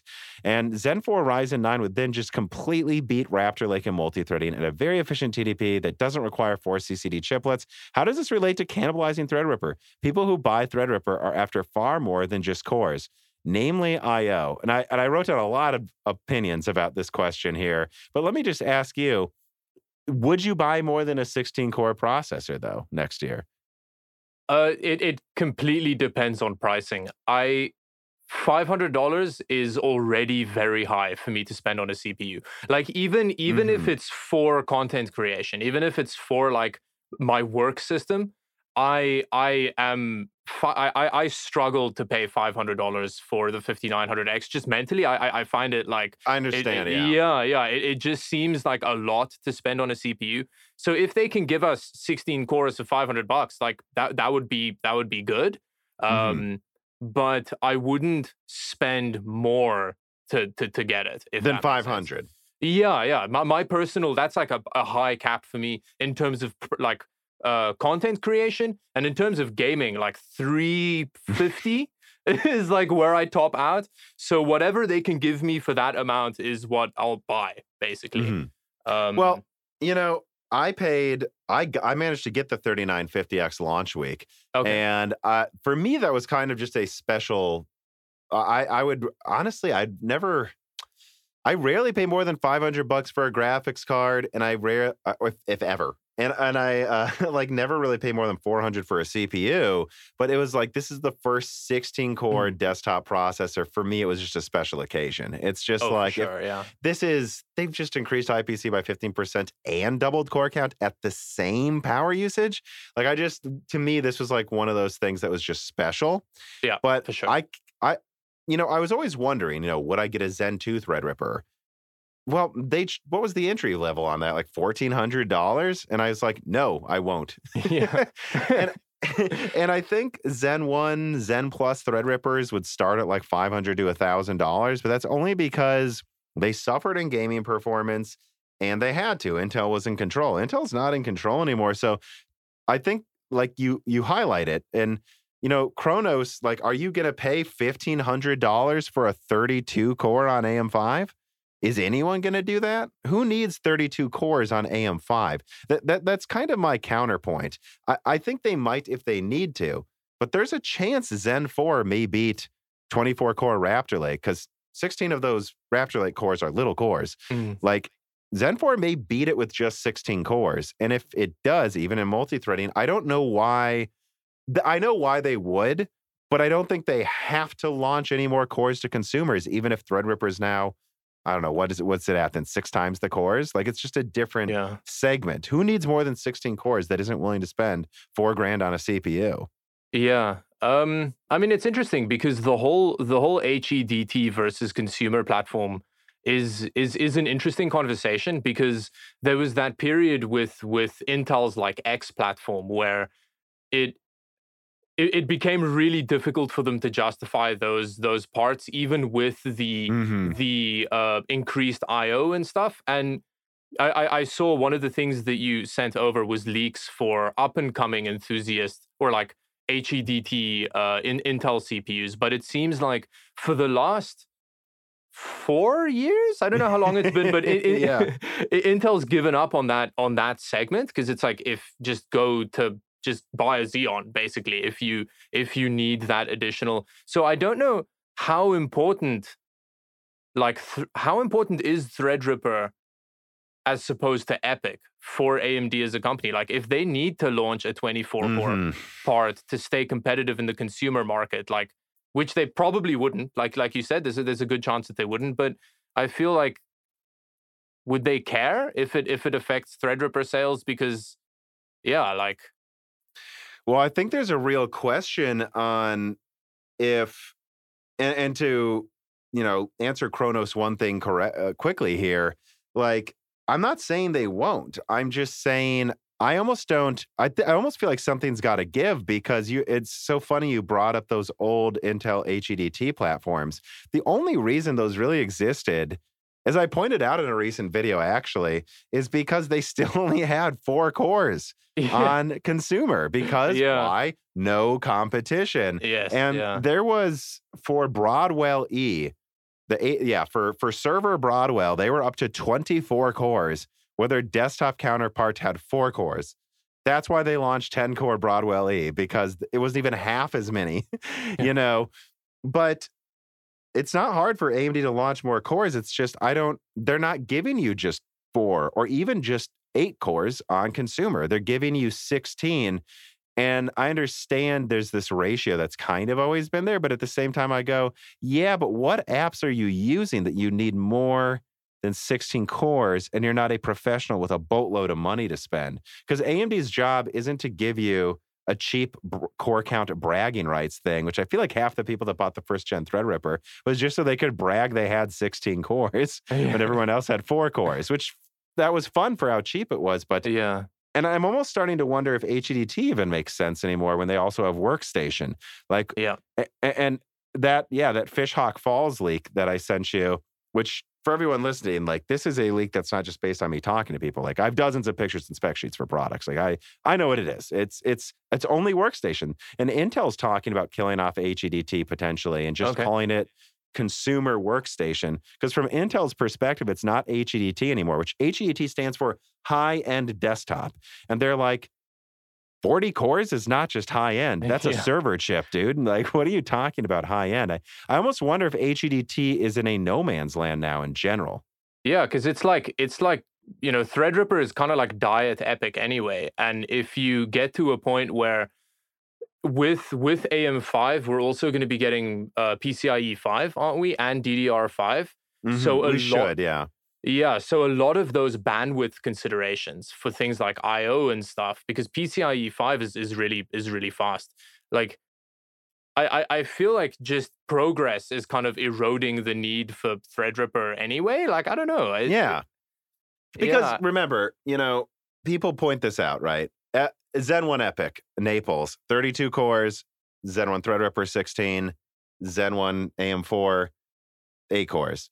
I understand there was this 8 16 32 doubling ratio between the products, but I also you got to understand that it was way overdue to have more than 4 cores and there was this opening for 16 cores because 8 cores wasn't even enough for a lot of people. We had been on 4 cores since the 2000s. Like it was there were a lot of people that wanted more than 8, but now they've filled that. And so Yeah. is Intel, you know. So it's almost like you know, and, and I look at like, and I've seen any, you know, I, I another part of his question that uh, you know, he brings up the I/O, and it's like, yeah, X570, I feel like skimped on the amount of I/O a tiny bit. Like I only have room on my, it's a DTX motherboard, so it's small, but I only have room for two NVMe drives and four SATA drives. But that's still six SSDs. I still have two open slots right now. I'm feeling fine. Yeah, you know, my understanding is X670 is probably going to like double that. Who needs more than 12 SSDs or something? and that's my motherboard. There's X570 motherboards out there that, that can hold 8, 12 SSDs right now. Like, Yeah. I, I just don't know who needs 12 SSDs that doesn't have a boatload of money, though. that isn't going to buy EPYC. Yeah, that isn't going to buy like just high end server grade hardware. Yeah, And like, what's the point of like workstation and HEDT anymore? They're the same thing, aren't they? I mean, again, like as Intel Intel Contact puts it, like, is 32 cores HEDT? This isn't high end. This is ludicrous desktop. Yeah. Yeah, it'll be interesting to see how the companies feel about like how attached they are to that market, like to the to Threadripper, for example, because um, you know, like you said, in earlier Zen products, there was a there was a lot of need for it, can you know, Mhm. because of, but now it's it's kind of done what it's needed to do.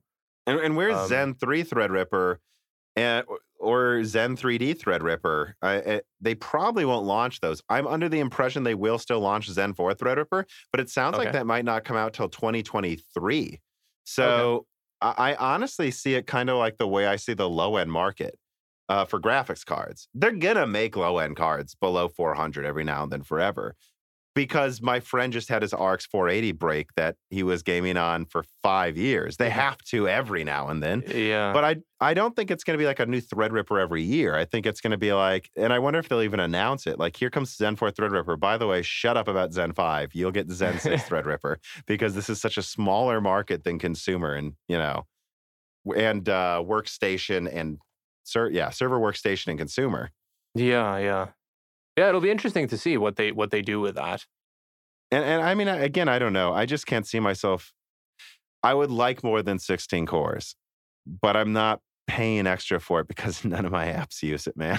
yeah, for, for sure. Yeah, it, it's just it. it But it- it's, I feel like the price point is is more important than the just outright core count. and if Zen point. 4 increases IPC by 30%, which certainly could, you know, that they keep doing that. Um, uh, I mean, is that not good?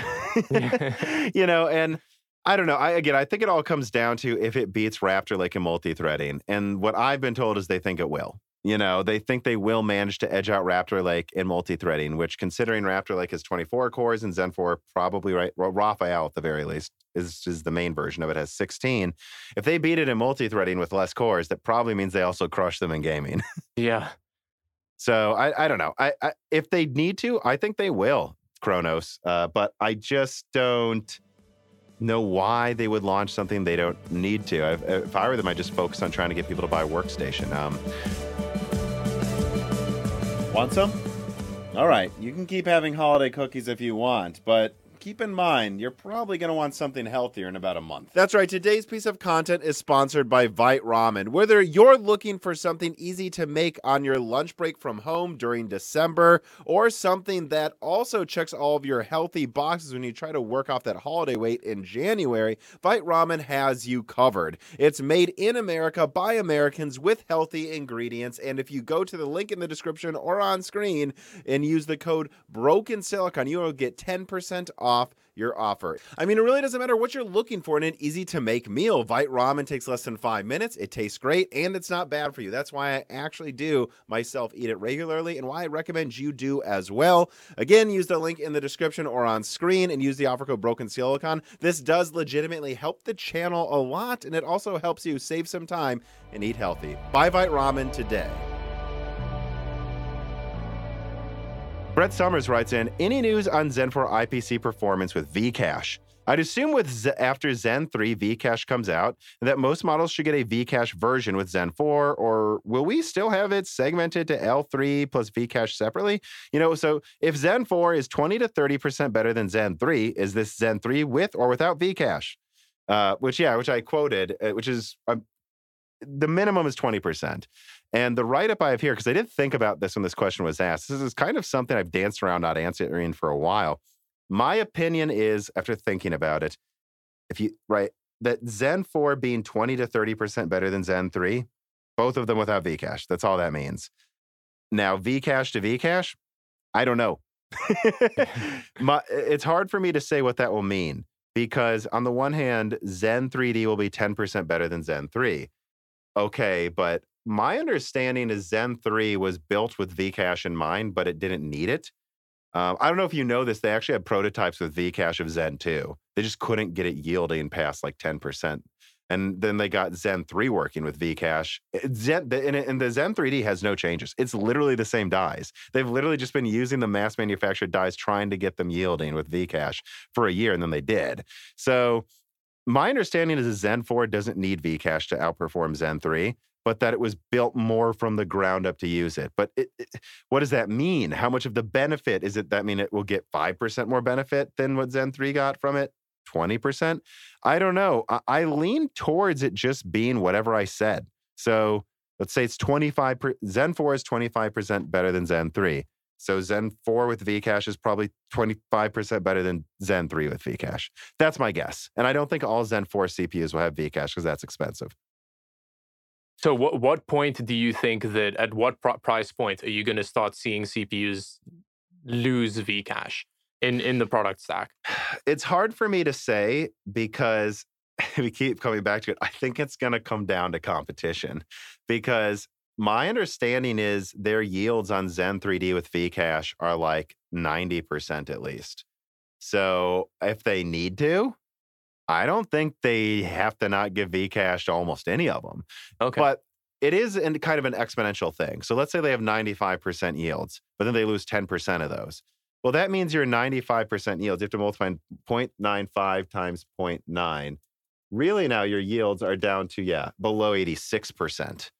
Right. And you have to remember, like, is it nine? I've also heard it could be 80. So if it's 0.95 times 0.8, that means those were your perfect eight core yields you're going to put Vcache on. They were getting 95% yields, but now that you lose 80% of the 95, it's actually down to 76% yield. It's not very good. So I just don't know exactly where that's going to shake out. But I think they could afford to give the whole line of Vcache if they wanted to. I've just been told they're not going to. And I would, my guess is below 300. No. Okay. You know, Eh, but it's going to depend because it will be competing with Raptor Lake. And I think half a year after, or maybe eight months after Raptor Lake, Meteor Lake launches. And I just heard from an Intel contact, we're going to wipe the floor with AMD, by the way. So okay. I don't know if they will. Intel's been wrong before. but that sounds like starting 2023, they're not screwing around anymore. So that's really exciting. And if that's true, it's not too expensive, guys. They could put Vcache on all of it if they wanted to, I think. But that's that that's a good follow up question though to that idea. Yeah, yeah. It'll be it'll be because like I, I guess that's that kind of dictates everything that happens in this market is what what can they get away with basically that Yep. that makes them the most money. Well, and put things in perspective then, like, okay, so let's say Zen 4 with Vcache is 40% better than Zen 3 and IPC. Ah, man, I think you're fine with 16 cores for a lot of tasks, guys. Um, let me move on here. So here's another product. I don't know if you even noticed this coming out. There's been few rumors about it, and there's really not much information, but it's AMD Monet. Carbon Cry wrote in and asked, is there any new scuttlebutt on Monet? And this is a four core, eight thread Zen 3 plus four compute unit, I believe. I know there's uh, some info conjecture out there, but I believe it's four compute units of RDNA 2 built on GlobalFoundries latest 12 nanometer, which must be pointed out. GlobalFoundries latest 12 nanometer is actually not the one they made the 590 on. It's actually, they have a newer one that's like 20% better than that. Um, so that's what Monet is. It, they they're looking to put Zen 3 on 12 nanometer. Um, I don't know. Uh, The only thing I'll say before I ask you this question, David, is my understanding is it's the end of next year, so I don't even know if I care. But like, is is that exciting to you at all to hear that they're kind of starting to backport more than? But it's not going to be new by then, Yeah. you know, on 12 nanometer or not. I don't know what you if you have any thoughts on that. Uh, well, you made a note here about it being a a, a sub one hundred dollar kind of range that they're that they're potentially going to be launching uh, for desktops.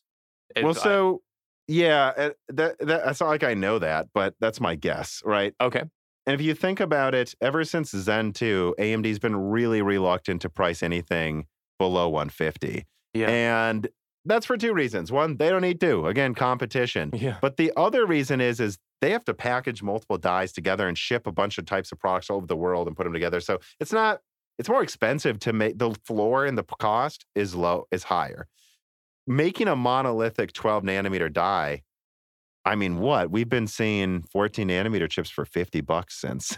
yeah. I I can't help I can't help but think that if they want to, this could be the new Pentium killer. Yeah, I mean, I, I always have fun playing with those CPUs and APUs. I I think it's just interesting to see what kind of gaming you can get on the type of CPU that you put in an Office PC that's designed for Gmail. you know, I I, I just I so I I- I'd love to play with that. Um, but I just Yeah, hope I'm- it comes out sooner than late next year. yeah, because the market could really use it right now. Uh, the thing that excites me more about an idea of a quad core Zen 3 monolithic chip launching under 100 is that that sh- might actually be pretty close to the consoles. The consoles run at like three and a half gigahertz or something. They have eight Zen 2 cores. So this is like 20% more IPC. Probably clocked above four gigahertz. So I think you might be able to keep up with the consoles with a sub $100 chip then. That might be pretty cool. yeah, yeah. I mean, how, how many compute units did you say they were looking at putting in the the iGPU? Like, I don't personally know anyone that knows how much it is, but I've seen conjecture online that says two to four. two to And it's like- okay. I don't know. Has anyone noticed RDNA is only disabled in amounts of four?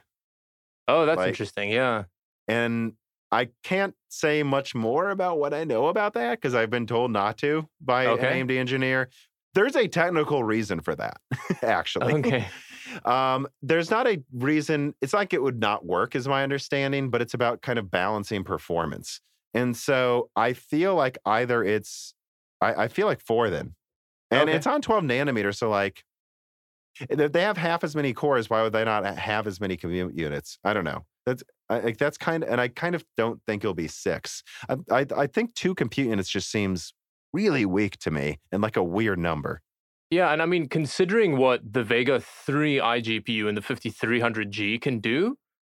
that's that's actually kind of going to be a beast. it's it's going to be real powerful actually for for like a sub $100. Yeah, that's that's really exciting. Hopefully And I that doesn't think- take too long. And I think some people look at Rocket Lake and they'll go, that used way too much energy backporting Tiger Lake.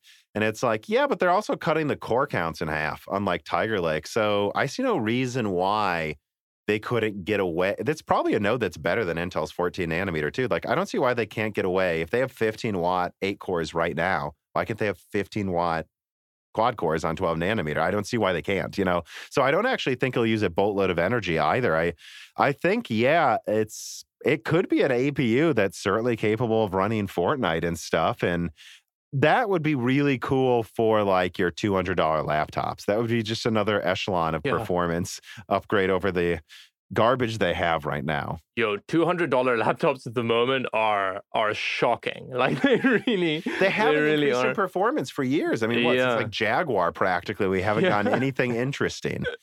yeah, there. I I I uh, did a video on a on a Best Buy two hundred dollar laptop a couple of months ago, and it's it's so bad. Like it it it really struggles. No, that that that is a that is a very uh, interesting potential product. I feel like I've just been saying that the whole time. That sounds very interesting. Let's see what happens. Yeah, and I th- I hope it points to a I hope AMD is just more aggressive with that because my understanding, and I talked about this on the last podcast, is that Van Gogh was really meant for products late 2020. I mean, think about it. It's Zen 2 and RDNA 2. And my understanding is it never got into the original contracts. And then Valve was like, we'll use it if you have this, you know? So I just hope they I just feel like though Van Gogh would have been way more interesting if it came out 2020. I mean, eight RDNA 2 compute units, a quad core Zen 2. That would have been awesome. But now that it's coming out in 2022, it's like, all right, I guess. I, you know, like I don't, it's not that cutting edge. I hope they're more aggressive. I hope like I, what I'm saying is I hope they get like a. I hope in 2023 there's a seven nanometer Zen 4 12 RDNA 3 micro APU or something. I just hope they keep up with these half APUs and don't take two years to come out because the market needs this. So, are they not going to change the hardware specification at all with this delay on the on the Steam Deck? Oh no, no. It's the same. It's the same 1.5 teraflops at most. Again, they say at top boost clocks. It's not in a desktop, so I don't know what that means. It's really no. It's it's the same performance to my understanding. I don't even know what they would use if they had to. I don't think there's really an alternative from AMD behind the scenes right now. I Okay. disabled Rembrandt maybe, but that's a bigger APU. So no, it's it's still going to be the same thing. Okay. Yeah, I know. All right, so the remaining stuff here, we've already talked about RDNA 3 and RDNA 4 plenty. I guess Alexander writes in, what month do you think RDNA 3 will launch? Will it be before or after GPU prices and availability begin to stabilize? I recall you placing an estimate on when the crash would occur, but don't remember what was your guess. Wasn't it mid 2022? My guess is, is it's just going to be a slight decline through 2022. I don't think there's going to be a crash until the end, though. But when I hear about people hoarding um, components, I'm like, so hoarding, someone's going to be the last guy with a warehouse full of stuff that realizes he took too long to sell. You know, it's all speculation, and speculation always ends with bubble pops. Um, I don't know when that's going to be, though. I think RDNA 3 will be launching when things are feeling. I, I wouldn't be surprised if it feels fixed, right? But it's not. You know, Okay. almost like how COVID will probably feel next year, where it's like things are back to normal mm, relative to 2020, but they're not like 2019, dude. You don't remember? yeah. you know how open things were. That's that's kind of what I expect. And I don't know. I, I, my guess is quarter three. You know, but it, it's a guess. I, it's as soon as they can get it out, honestly. But w- when you see six nanometer RDNA two coming quarter one, that to me suggests it's probably later in the year. Otherwise, why would they be launching a refresh? You know, before it. I don't know. Yeah. That's a Um, good point. And then there's Lovelace, which I believe we already talked about. About those um, yummy 500 watt potential potential GPUs. That's exciting. Yeah, I don't know, but that I have much else to say about that, except that anyone who thinks competition isn't back, it is. But some of these companies are going to go through weird, weird lengths to stay competitive. Um, Milan X, I don't know that we have much to say. Do you have much to say about Vcache on Zen 3 EPYC? That's coming out next year. Let's just give it an honorable mention at least. Um, Um, yeah, more more epicness. It's exciting. Yeah. Yeah, yeah. I, I assume you have similar things to say about Genoa and Bergamo, um, the 128 core that they announced. It's not really for gamers. yeah. Um, and it's it's like pushing the envelope, but you know, yeah. um, Sapphire Rapids.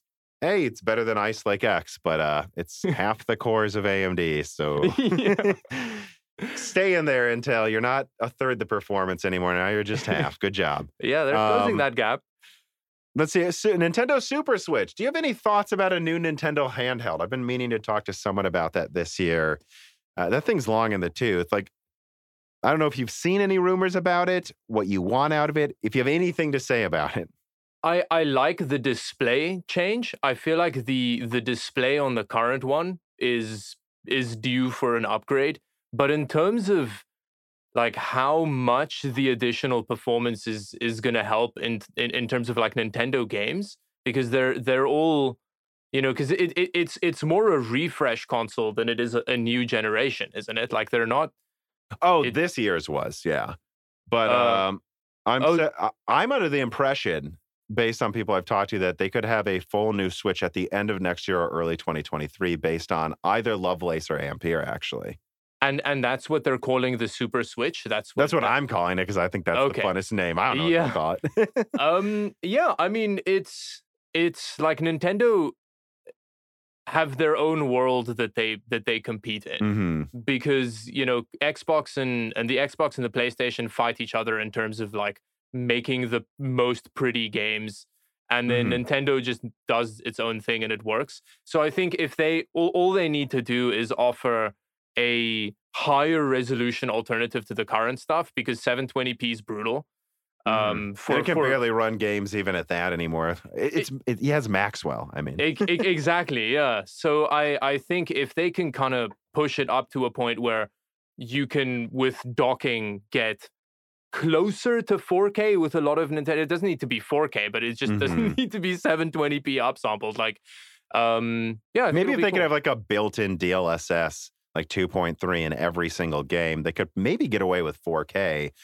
You know, with DLSS, I can get away with 4K on my 2060 laptop in more games than you'd think, actually, if they're a couple years old. 2060 was as strong as what was it? It was about a 1080. So yeah, I Yeah. mean, that's not really surprising then. Um, I guess that is kind of the que- only question I would really have. I mean, if we're looking at just say the PS5 and Xbox Series X are pretty close in performance.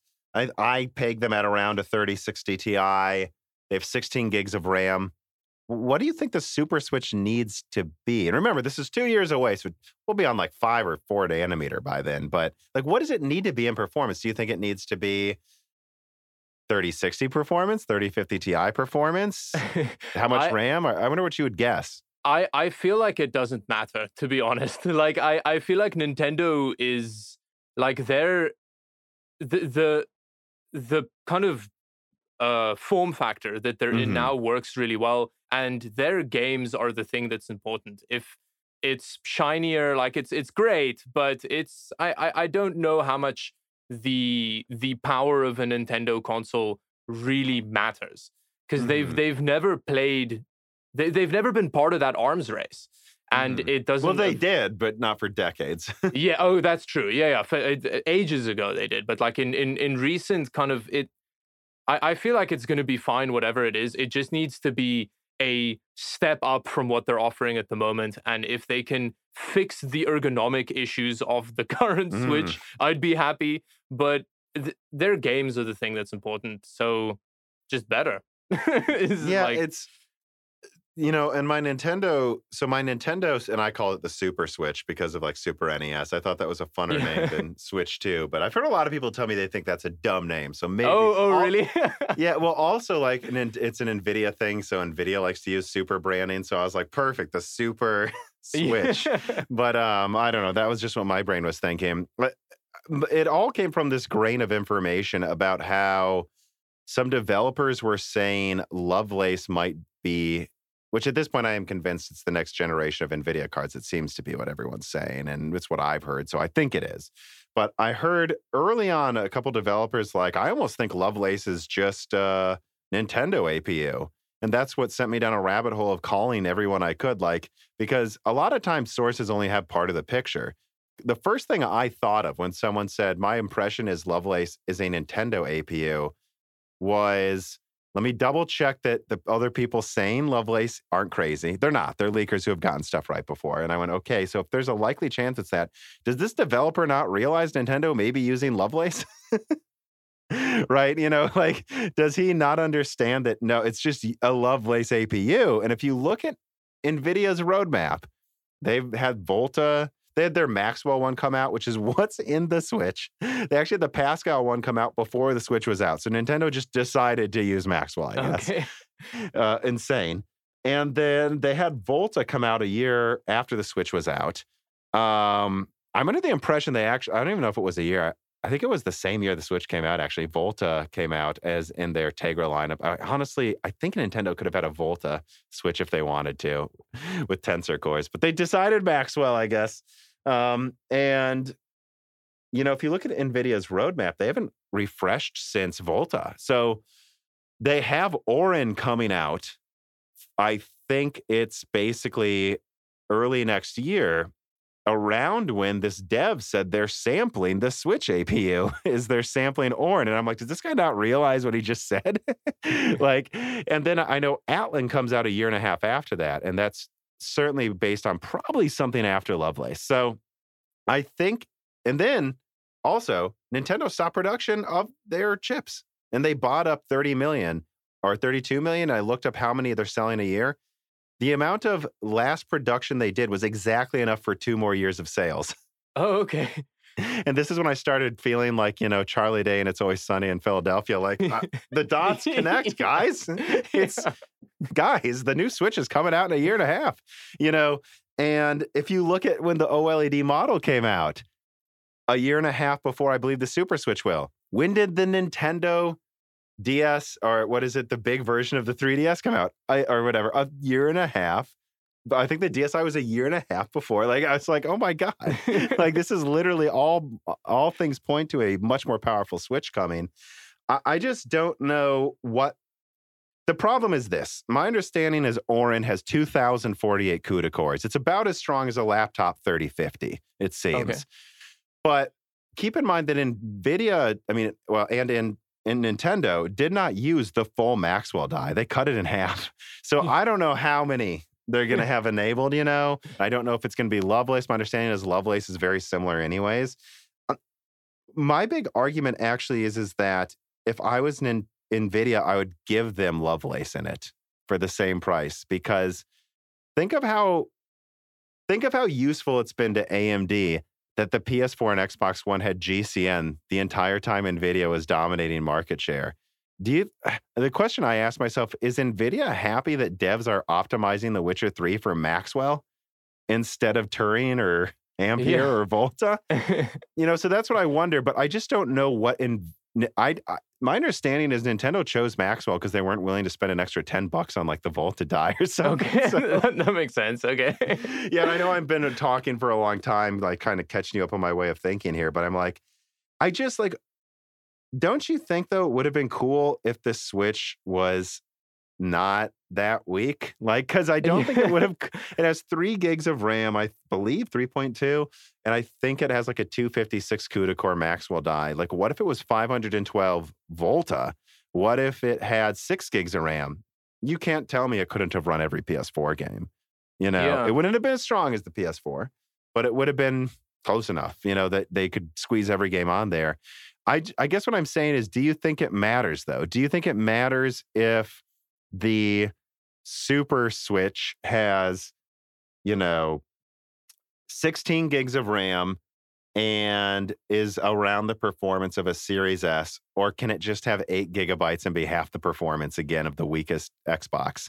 You know, like I don't. Do you think they can? Do you think which one do you think they're more likely to do, and which one do you think they should do? Because I I don't think it costs more than like 50 bucks to double, triple its performance and give it enough RAM.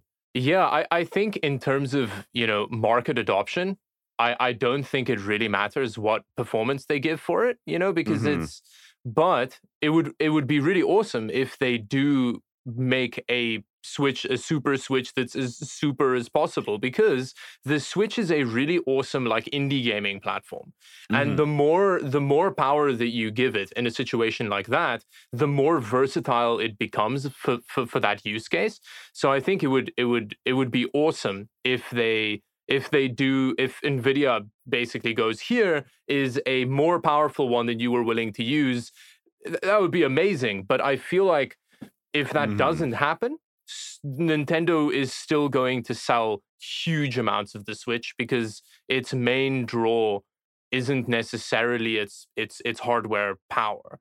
It's mm-hmm. more it's the ecosystem around that. I feel like considering how much more expensive everything has become, I, mm. I think mm. it would be an interesting advantage for them to keep it as cheap as possible. But that additional performance, because look, at, at, the end of the day, Nintendo is they're, they're the ones that commission a lot of the games, right? People are making the games right. for the hardware that they have, as opposed to like they have to provide the hard like you know like people are gonna make nintendo games they're like it's it's mm-hmm. it's so i i actually think a lower price point is more important. From um, a business perspective from, like they, they will be yeah. more successful. I, I i think so. I think they'd be but i mean i'm sure they have uh like because one of one of the points as well is if you have less powerful hardware i don't know to what extent they consider this but it technically makes it easier to make games for it because you don't have to you don't have to have like crazy um like graphics design budgets and whatever like your engines don't have to be you can just use like because i mean I, I don't know how much easier it is to make a game for the switch than it is for a ps4 for example just purely Actually, from here it's very easy to make a game on the xbox and ps4 i don't you know i've asked devs okay. this yeah, I did. I was at the Carolina Game Summit and I was talking to the Spirit of the North indie devs, and they might come on the show too. But they, I talked to them in person. You know, what's the harder one to program for? I think they all had their own issues. Okay. They there was a problem, I believe, with the PS4 in terms of communication to indie devs or something like okay that, eh, which is funny because that was something. If you remember the PS4 launch, Sony was just like, "We love indies." it just seems like Xbox is catered to that more since they've fallen behind in sales, and that Sony's kind of neglected that, is my understanding. But overall, the console was okay uh, to program for. They said the Switch was an absolute nightmare because of oh. how weak it is. oh, that's interesting. You have to really optimize the crap out of it to get it. Even a game like Spirit of the North, you know, this Fox game, they said they had to like completely remap levels to oh, get it to work on there, and that it. He, I mean, he said it was a. He said he used the word nightmare. You know, okay, it was a nightmare to program on. So, like, so maybe it would be beneficial to for Nintendo to have more powerful hardware in the up and coming Switch if it makes it easier for third party developers to to port games to it. So then they may be able to to to host a bigger library of third party games. Um, I, I think yeah, and I think it's just coming down to nailing it because I'm not look, I'm not one of these guys that is an idiot and doesn't understand how their business model works or thinks they need to beat the PS5 in performance. No, that's not what I'm saying yeah, at yeah. all. I just think that uh, this is a pet peeve I've had with Nintendo design. I just feel like every generation, if they would have just done a couple knobs differently, they could have had way more performance. And again, like I told you with the Switch, like pay the ten dollars for Pascal, yeah. dude. yeah, Double the sure. RAM to six gigabytes. Six gigabytes is enough. Like, yeah. Uh, like the devs I talked to, they're like, like, how much more RAM would you have wanted? And they're like, any amount, five hundred megabytes more RAM. like, it was terrible. Like, so I don't know what that level is. Is sixteen gigabytes going to be enough? If it launched right now, yeah, probably more than enough for a weak console. Is it enough in 2023? To keep up? I don't know. I think it probably is, but that's what I wonder though, is if they will go with 16 gigabytes and then like I don't know, right? A thousand CUDA cores clocked low, and I think the rumor is 12 core CPU. That's ARM. Um, or will they go to like 500 CUDA cores? Because they do happen to know of a micro version of Orin that I think might have 256 or 512 CUDA cores, and I'm real nervous that they're going to go with something that's just again like weaker than a PS4 or something insane, you know. But I don't know. I don't know where that inflection point is too. I don't know if like if they gave it a good CPU and 16 gigabytes of RAM, if they could have something of, I don't know, a fifth as strong as a PS5, if it could technically run the games. Um, I guess the, the final thing to ask about that would be what do you think about the form factor and battery life? Is that something that needs to be improved? Obviously, the overall design probably won't change that much, but I mean, like, what do you think it's too big? Do you think it could be smaller? Do you think the battery life needs to be any bigger? So the, the battery life, you know, better battery life is is good. Um, but I, I think my my main concern with the Switch is ergonomically, not in Mm. terms of physical size, but in terms of the actual controllers. Or I, I hate them. I, I really, really dislike them. So I think if if they could uh, find a way to keep that slim profile, but have a controller that doesn't basically give you carpal tunnel just from looking at it, that would be Mhm. really cool. Um, but extra battery life would would It always amazing. costs more though. Batteries are expensive. Yes, do you think that's true? do you think it's a deal breaker right now that it has like a three hour battery life, or do you think it's enough? Uh, I think I think it's enough. I I, I Mhm. think it's okay. It seems like Um, that's what everyone's gravitated towards is three Yeah. hours for a handheld. For whatever reason. It used to be five hours or people would get mad at you. I, I think I think three is okay. Um, yeah, because the thing is, like, larger batteries also mean the thing has to be bigger and heavier, and like, I I, I unless get you it. unless you try to solve it with money, which you can always just spend more on a more expensive battery Yes. that's lighter. But um, but it's but it's Nintendo, so yeah, that's I, I I agree. I'm like I'm sure they just go for a similar battery life. I, I would be surprised if it was a little better, but that's my guess. Um, we're almost to the end here. So I'm also under the impression an Xbox Series S refresh may come out at the end of next year. I don't know if you've heard about that or the PS5 Pro leak I did at all. That one actually got shared a lot on websites. I actually was a little mad because I feel like half of them misquoted me. oh really? Well, because you hear PS5 Pros coming and people went it's too soon, and I was like, yeah, in 2023 or 2024. What? What's that's not too soon. what were you doing in 2018, guys? yeah. that's how far away it is. What are you talking about? You know, like, um, but I actually heard that they might do a Series S refresh that's like 40% stronger on six nanometer, just the same die. But Okay. yields are good enough now that they can just give it the full compute units and faster RAM. And they might just try to keep that $300 price point with something that's half the performance of a Series S instead of a third. So I don't know what your thoughts on that are. Like, I also think if they do that, though, they got to give it more storage. Yes. Yeah. I mean, I, I I think that would be a very compelling option because I think the Xbox Series S is is already interesting. It, it's it's it's quite weak and it's not like, but Mm-hmm. I, I think it's still an interesting, like more entry level gaming option. So if they can give that more performance and keep it at that price point, it it, it would it would be huge. I think it, it would sell well as well because it's. Mm-hmm. I've just always felt it's just like that little bit too weak. I love the idea, but I'm like, it if it oh, it doesn't even need a terabyte. If it had 700 gigabytes of storage, like just a little more storage. If it just if it just could push out the frames a little better. I've always felt like that's a killer product. Mm. You know, the funny thing is, I don't know if you've heard this, but they're using the Series X APU literally for their servers, like for X. Like they're they the Series X was dual purpose. It has more teraflops for a reason. It's because and two memory segments for a reason. It's because they can give it 32 gigs of RAM. Or no, 22 gigs of RAM. They can double the 10 gig or the yeah the six gigabyte portion to 12 and give it 22 gigabytes total. And they can like do four Xbox One streaming instances on a Series X in a server. My understanding is that's what they're doing with them right now, and that's why the Series S is so much easier to buy. oh, so. I, oh. I don't know if I have anything else to say about that. I just, I just keep seeing reports of people going, "I can't get a Series X, but the Series S is selling well," and I look it up, and the Series S is in stock yes, it, it so- is. Yeah. Um, because they're not making X's for you guys. yes. Yeah. I mean, I, I, I feel like the PS5 in terms of the, the the Series X, I feel like the PS5 is the better option.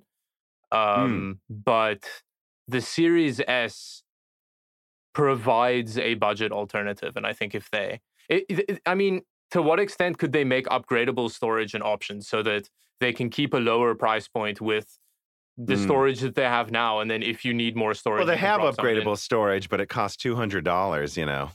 Oh, so you can't just it, it it's like a, a an Xbox thing you have to buy. You can't. Oh, that's that's Yeah. that's Yeah. really annoying. So in reality, is it really cheaper than the Series X? Because the second Yeah. you get a terabyte of storage added to it, it's more than a Series X.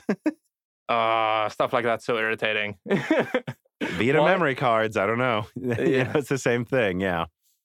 So is it so you can't just drop an NV they, they can't just make it so that you can drop an NVMe drive in That's there? not strictly true. Like you, ju- the PS5, the Series X, and the Series S can all use a USB drive or external drive to run last gen games. Um, oh, and I- okay. and you can on all of them now. I don't think it was true of the PS5 at launch, but I believe all three consoles now can back up a downloaded game to an external USB. Okay. So, and to put things in perspective, I know some people go a USB who would really use that. Mm, when I got the PS5, I got for thirty dollars a USB 3.1 uh, drive that was 256 gigabytes of storage, and 30 bucks, 256 gigabytes, and it has 250 megabytes per second of bandwidth. So that's like a weak SATA drive for 30 bucks. Plugs in the back of the console. It can't run the new next gen games, but it can run PS4 games. I don't really need to store more than six PS4 games at once yeah. off of the main drive. So I, I don't, it's probably not as big of a deal as you would think because you can do that with the Series S as well. But also, some games are over 100 gigabytes. So that, see, but it, that's what I'm saying is that it had 768 gigabytes. It's like either you have enough or you don't. Mhm. 512 gigabytes means they only have like 300 gigabytes of usable, meaning if you have Warzone, you can install another game. I mean, I don't, you know, so like it's literally, I feel like if they just added 200 more gigabytes, I, yeah, I mean, I don't know if they can, but th- if they make it like 800 gigabytes even, that then th- and give it 50% more performance, that's when I think it just becomes a killer product. Oh, for sure. Yeah. Especially if they can keep that price point. It would it, Mhm. w- it would be really, really good. I think it would be really compelling. The rumor is too, or what it sounds like to me is what they might do is they might keep that price point with the upgrades and then take the old dies that are disabled and drop them down to 200. Okay. Okay. I I I, like the sound of that as well. Because Mm-hmm. then Yo, that that would actually be really good to, so that you can get like for two hundred bucks, you can get a usable gaming device. Then I Like- don't complain about the storage. Then Yes. it's like, I'll put up with installing one game at a time, whatever. yeah. Um, let me see here. Tick Tickler writes in, there's absolutely no way around it. The Series S is too weak. More than half of the X's price, one third of the teraflops, and seemingly can't even reliably push a fourth of the pixels. And I've still heard honest to God people say it's a better deal than the PS5 digital. How strong will the refresh be? Well, I've already answered that. Also, is Microsoft outbidding Sony now? The PS4 is outpacing the PS5 in sales all of a sudden. And those little sub Xbox One X bastards are everywhere. I feel like we're seeing Tick Dickler favors one side over the other here. Um, well, I don't know if they're bastards. What I would say is you have to remember that uh, my understanding is it's logistics is causing the slowdown in PS5 production right now, and they don't like it at all. So I don't Mhm. think they're outbidding them. Maybe there's some of that though. See, I do think that Microsoft underestimated the demand for their consoles though. Like they thought Sony would run away with it, and they kind of did, but I don't know how much of that was Sony just made twice as many. You Okay. know, so I don't know. It, it does seem like it's easier to get Xbox consoles though, so it still seems like Sony has a reason to make more. But um, uh, the other thing though is if they're if the, you see a bunch of those sub Xbox One X bastards around, it's it's because the die size of the Series S is like almost half that. Uh, I think it's like two thirds that of a Series X. So they can just make more, and there's shortages. So I also believe another reason they're not making as many Series X's right now is their overall goal is Game Pass. That's what they want people mm. to sign up for Game Pass. They don't care what you're on. They even put Halo on an Xbox One mm. that's 1.3 teraflops. That's why they want Game Pass people. And if that means during a shortage, they can switch some of their capacity over from making three Series X's, three Series S's instead of two Series X's, I think they're just deciding to do that. In terms of how weak it is, honestly, guys, the way I would describe it is it's a PS4 Pro with a next gen SSD and and CPU. It really is the graphic. Like there are some games like uh, what is it? Is it uh, Resident Evil where the Xbox One version actually runs at a higher resolution. Xbox One X version, One X version runs at a higher resolution than the Series S. It, it, it's weird because this it just has so much less bandwidth. It really is actually a little weaker than the One X uh, graphics card, but a little, oh, a little, a lot stronger in the CPU. You know, it's so funny, by the way. It's just to throw this in here since we were talking about the consoles, how quaint it was. I heard people saying Sony can't charge $600 for the PS5 because there's no way it will sell. I think in terms of market perception, it's probably good they didn't, but I think we all know now the Series X and PS5 could have cost 600. I mean, come on. I mean, they, it could have. I mean, look at. Uh, anyways, though, final reader mails. KJM015 writes in Season's greetings, Tom and David. Do either of you believe that 8K will ever become a practical resolution for consumers? If so, could next year's launches of RDNA 3 and Lovelace be the first generations to provide a decent gaming experience in 8K? I think you define decent. Is 60 frames decent? If it doubles 3090 performance, I mean, yeah, it's probably a. Actually, Hardware Unboxed would say it's not. he would say that's still a little weak for 8K if you really wanted to do it comfortably. But I don't know. Do you think 8K, David, will ever be a practical resolution? I mean, ever is a is a long time. I feel like I, I Yeah. feel like 10, 15 years from now, maybe. Like it's it's things get faster and monitors get higher Ks in them. So I know- yeah, I, I think eventually. I don't know if the next generation is gonna have you know like decent performance. Like you were saying, decent so relative. If it can run 8K in the way that a 1080 could run 4K, then like Mm. yeah that's that's okay that's pretty decent um but i don't yeah, think and I think it might. That's an interesting analogy. Yeah, I'd say it probably will. You know, not a Yeah. 1080 Ti, but a 1080 probably. yeah yeah that's not too bad I, I i gamed in 4k on a 1080 for a while and it's Mhm. it's perfectly doable um so the the problem then is just that 8k monitors are still going to be rare. Like you're not going to be able to buy an an an, an affordable reasonable 8k monitor that you would buy over a lower resolution one. Mhm. so i think it's probably going to take more generations than that but maybe eventually Well, that's the thing too is you already had when 1080p came out, people going, "I can't see the difference between that and 720p," and I'm like, "I can." yeah genius. But and then you had 1440p come out, and that was mostly fun. I feel like because it was cheap Korean monitors at first, and we'd Mm. been stuck on 1080p for so long. And then 4K came out, and people were like, "I don't know if it's worth it." Actually, the first year I feel like there was a 4K craze. Actually, everyone was excited, but the, after that, people were like, "Is it really worth it?" Um, and I think now you have your 4K monitors that are finally at a reasonable price relative to 1440p where it makes sense.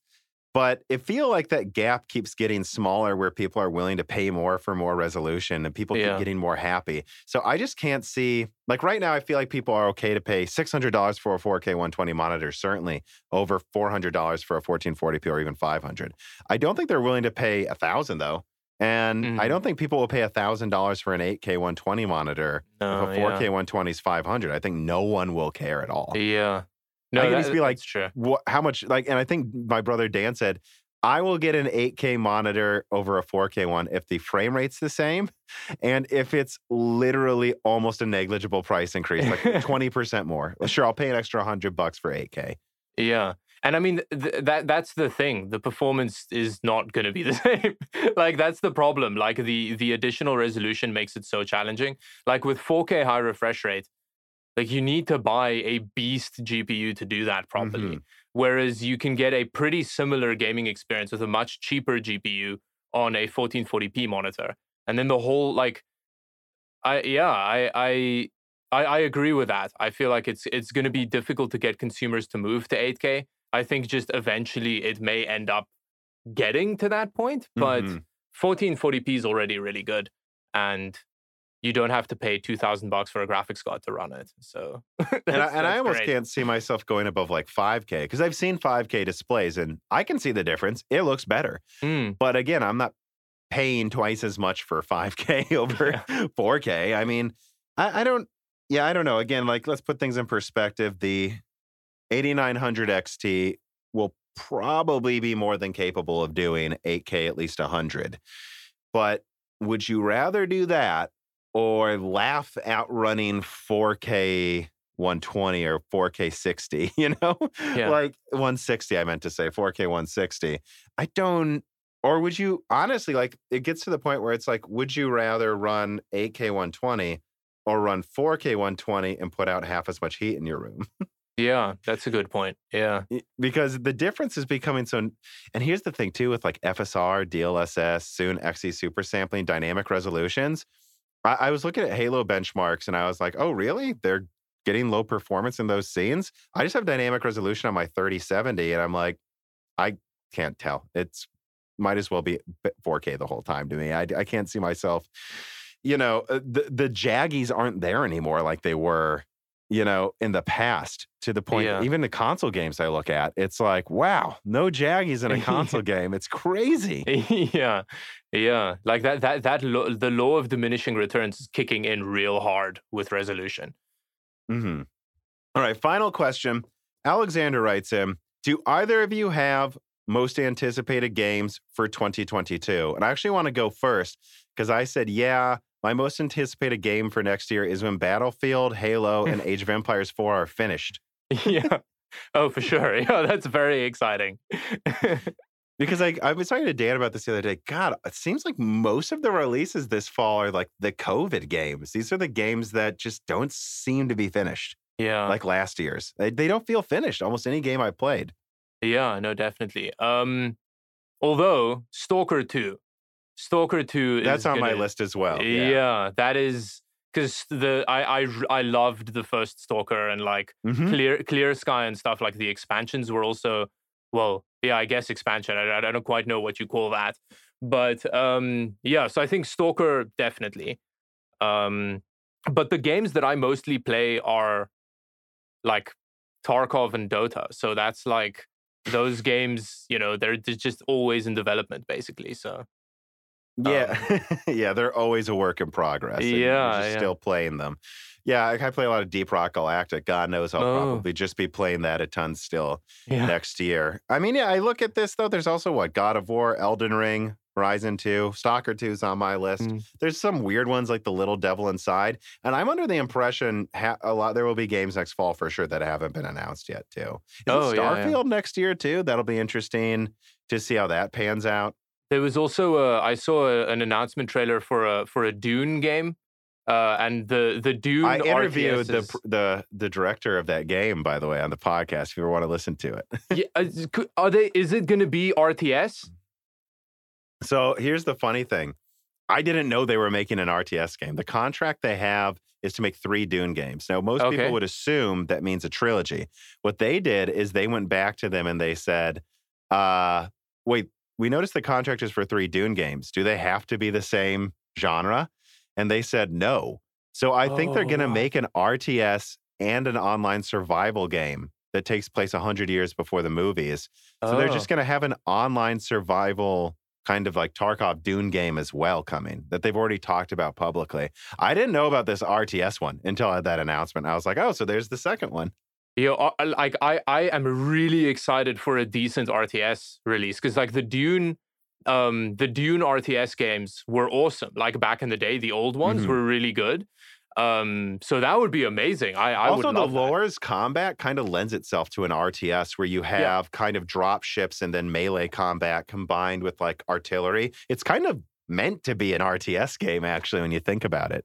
For sure, it, it works super well. Is that like the the the old Dune RTS games are some of my favorite games ever. Like really, really good. Um, so I'm, I'm excited for that. That's that's another one. Yeah. Yeah, I think next year's going to be insane in terms of games.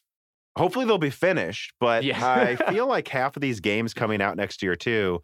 Well, yeah, quite literally.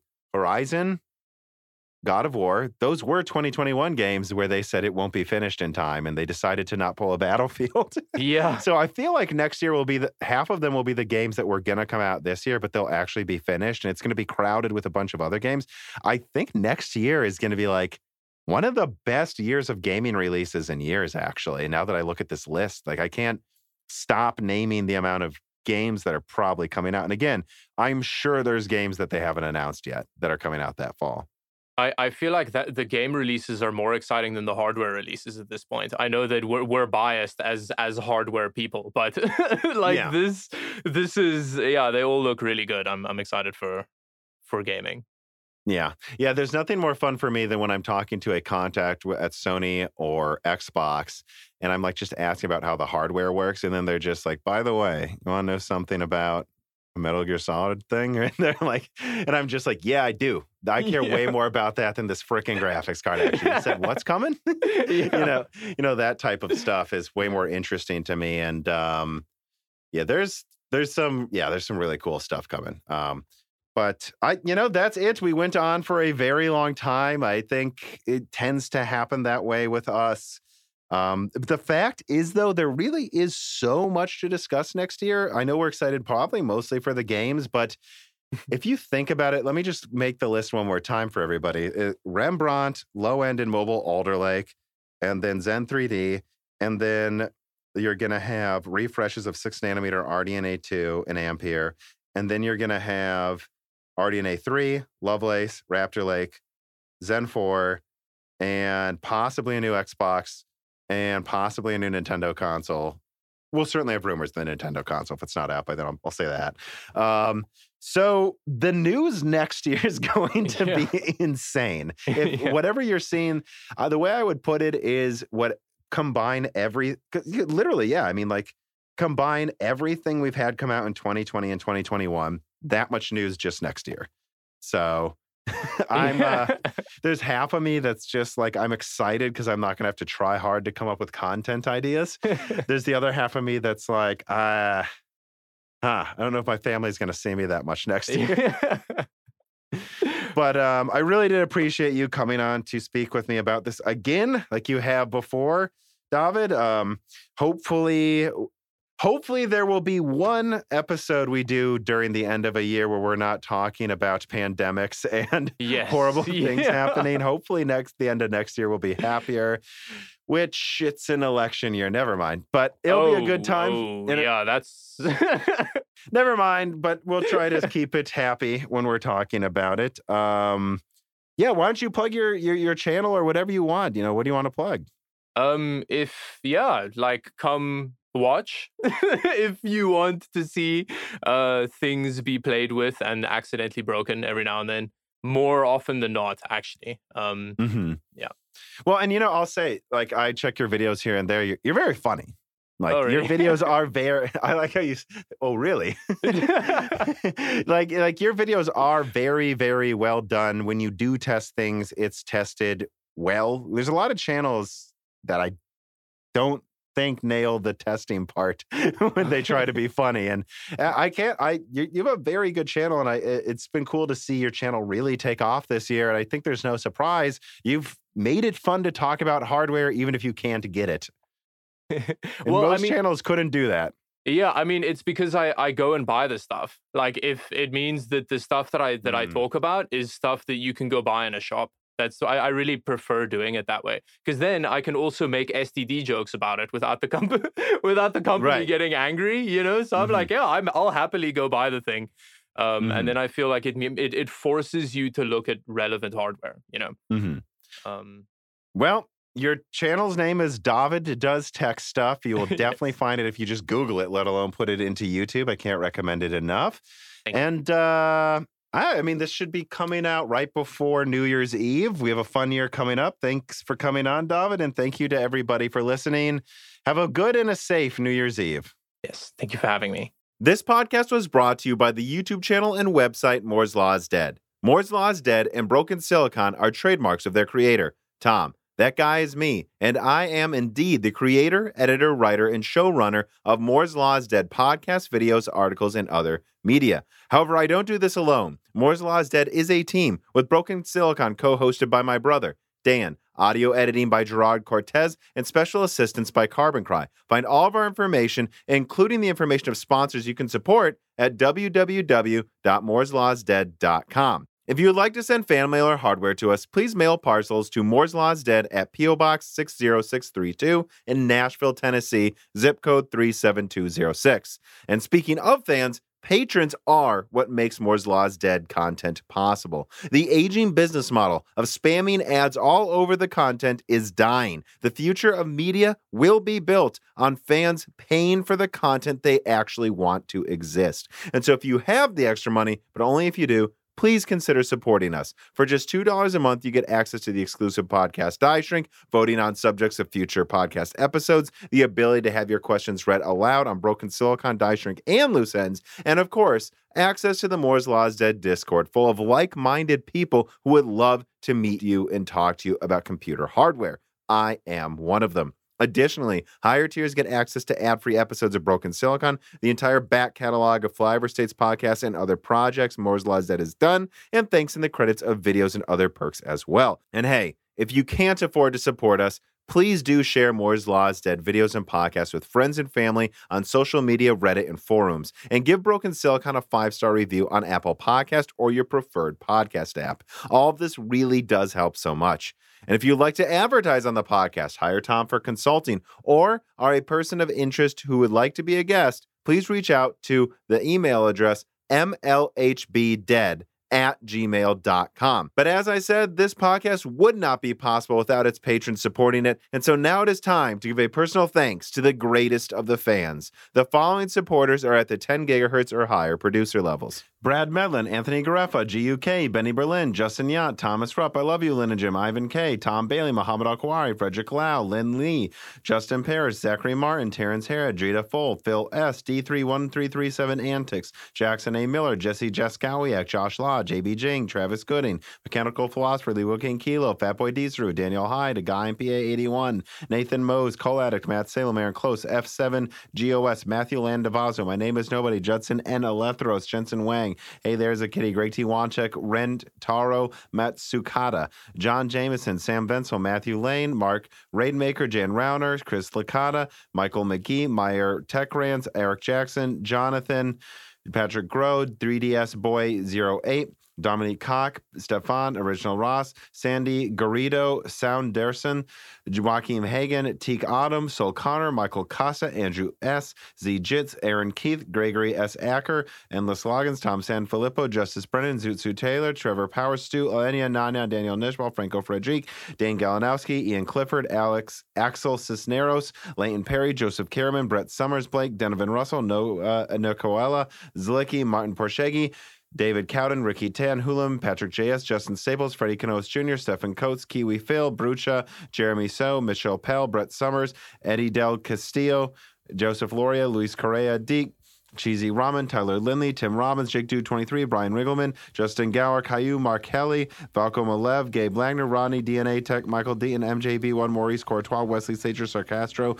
Mai Sharona, White Roman, D- William W. Draper, Air Rat, Spamton, G. Spamton, Henry Zhang, Stephen Hart, Christopher A. Butler, Greg, Peter Moore, Will Chief, Justin Thomas, Sam Miller, Semi Malas, James Anderson, Shakir, Nick Rakin, Holden Mobley, Matthew Lazier, R. Pete Sharma, Meat and Pork, Jimmy and G. Mads, Gordon Freeman, Benjamin Oshley, Mark Mitchell, Shield TV Couteau, Aaron w- John Wissing, Mohammed Jean Debont, Pulse Media, Sean Ashmont, Daniel Dewar, Steven Zhang, JSMMH, Georgie Kostaninov, PC Beast 22, Reginald Ari, Nara Narathiel, Ivan, Charles Russell, Hall Buma, and of course, thank you to Sahara for the music.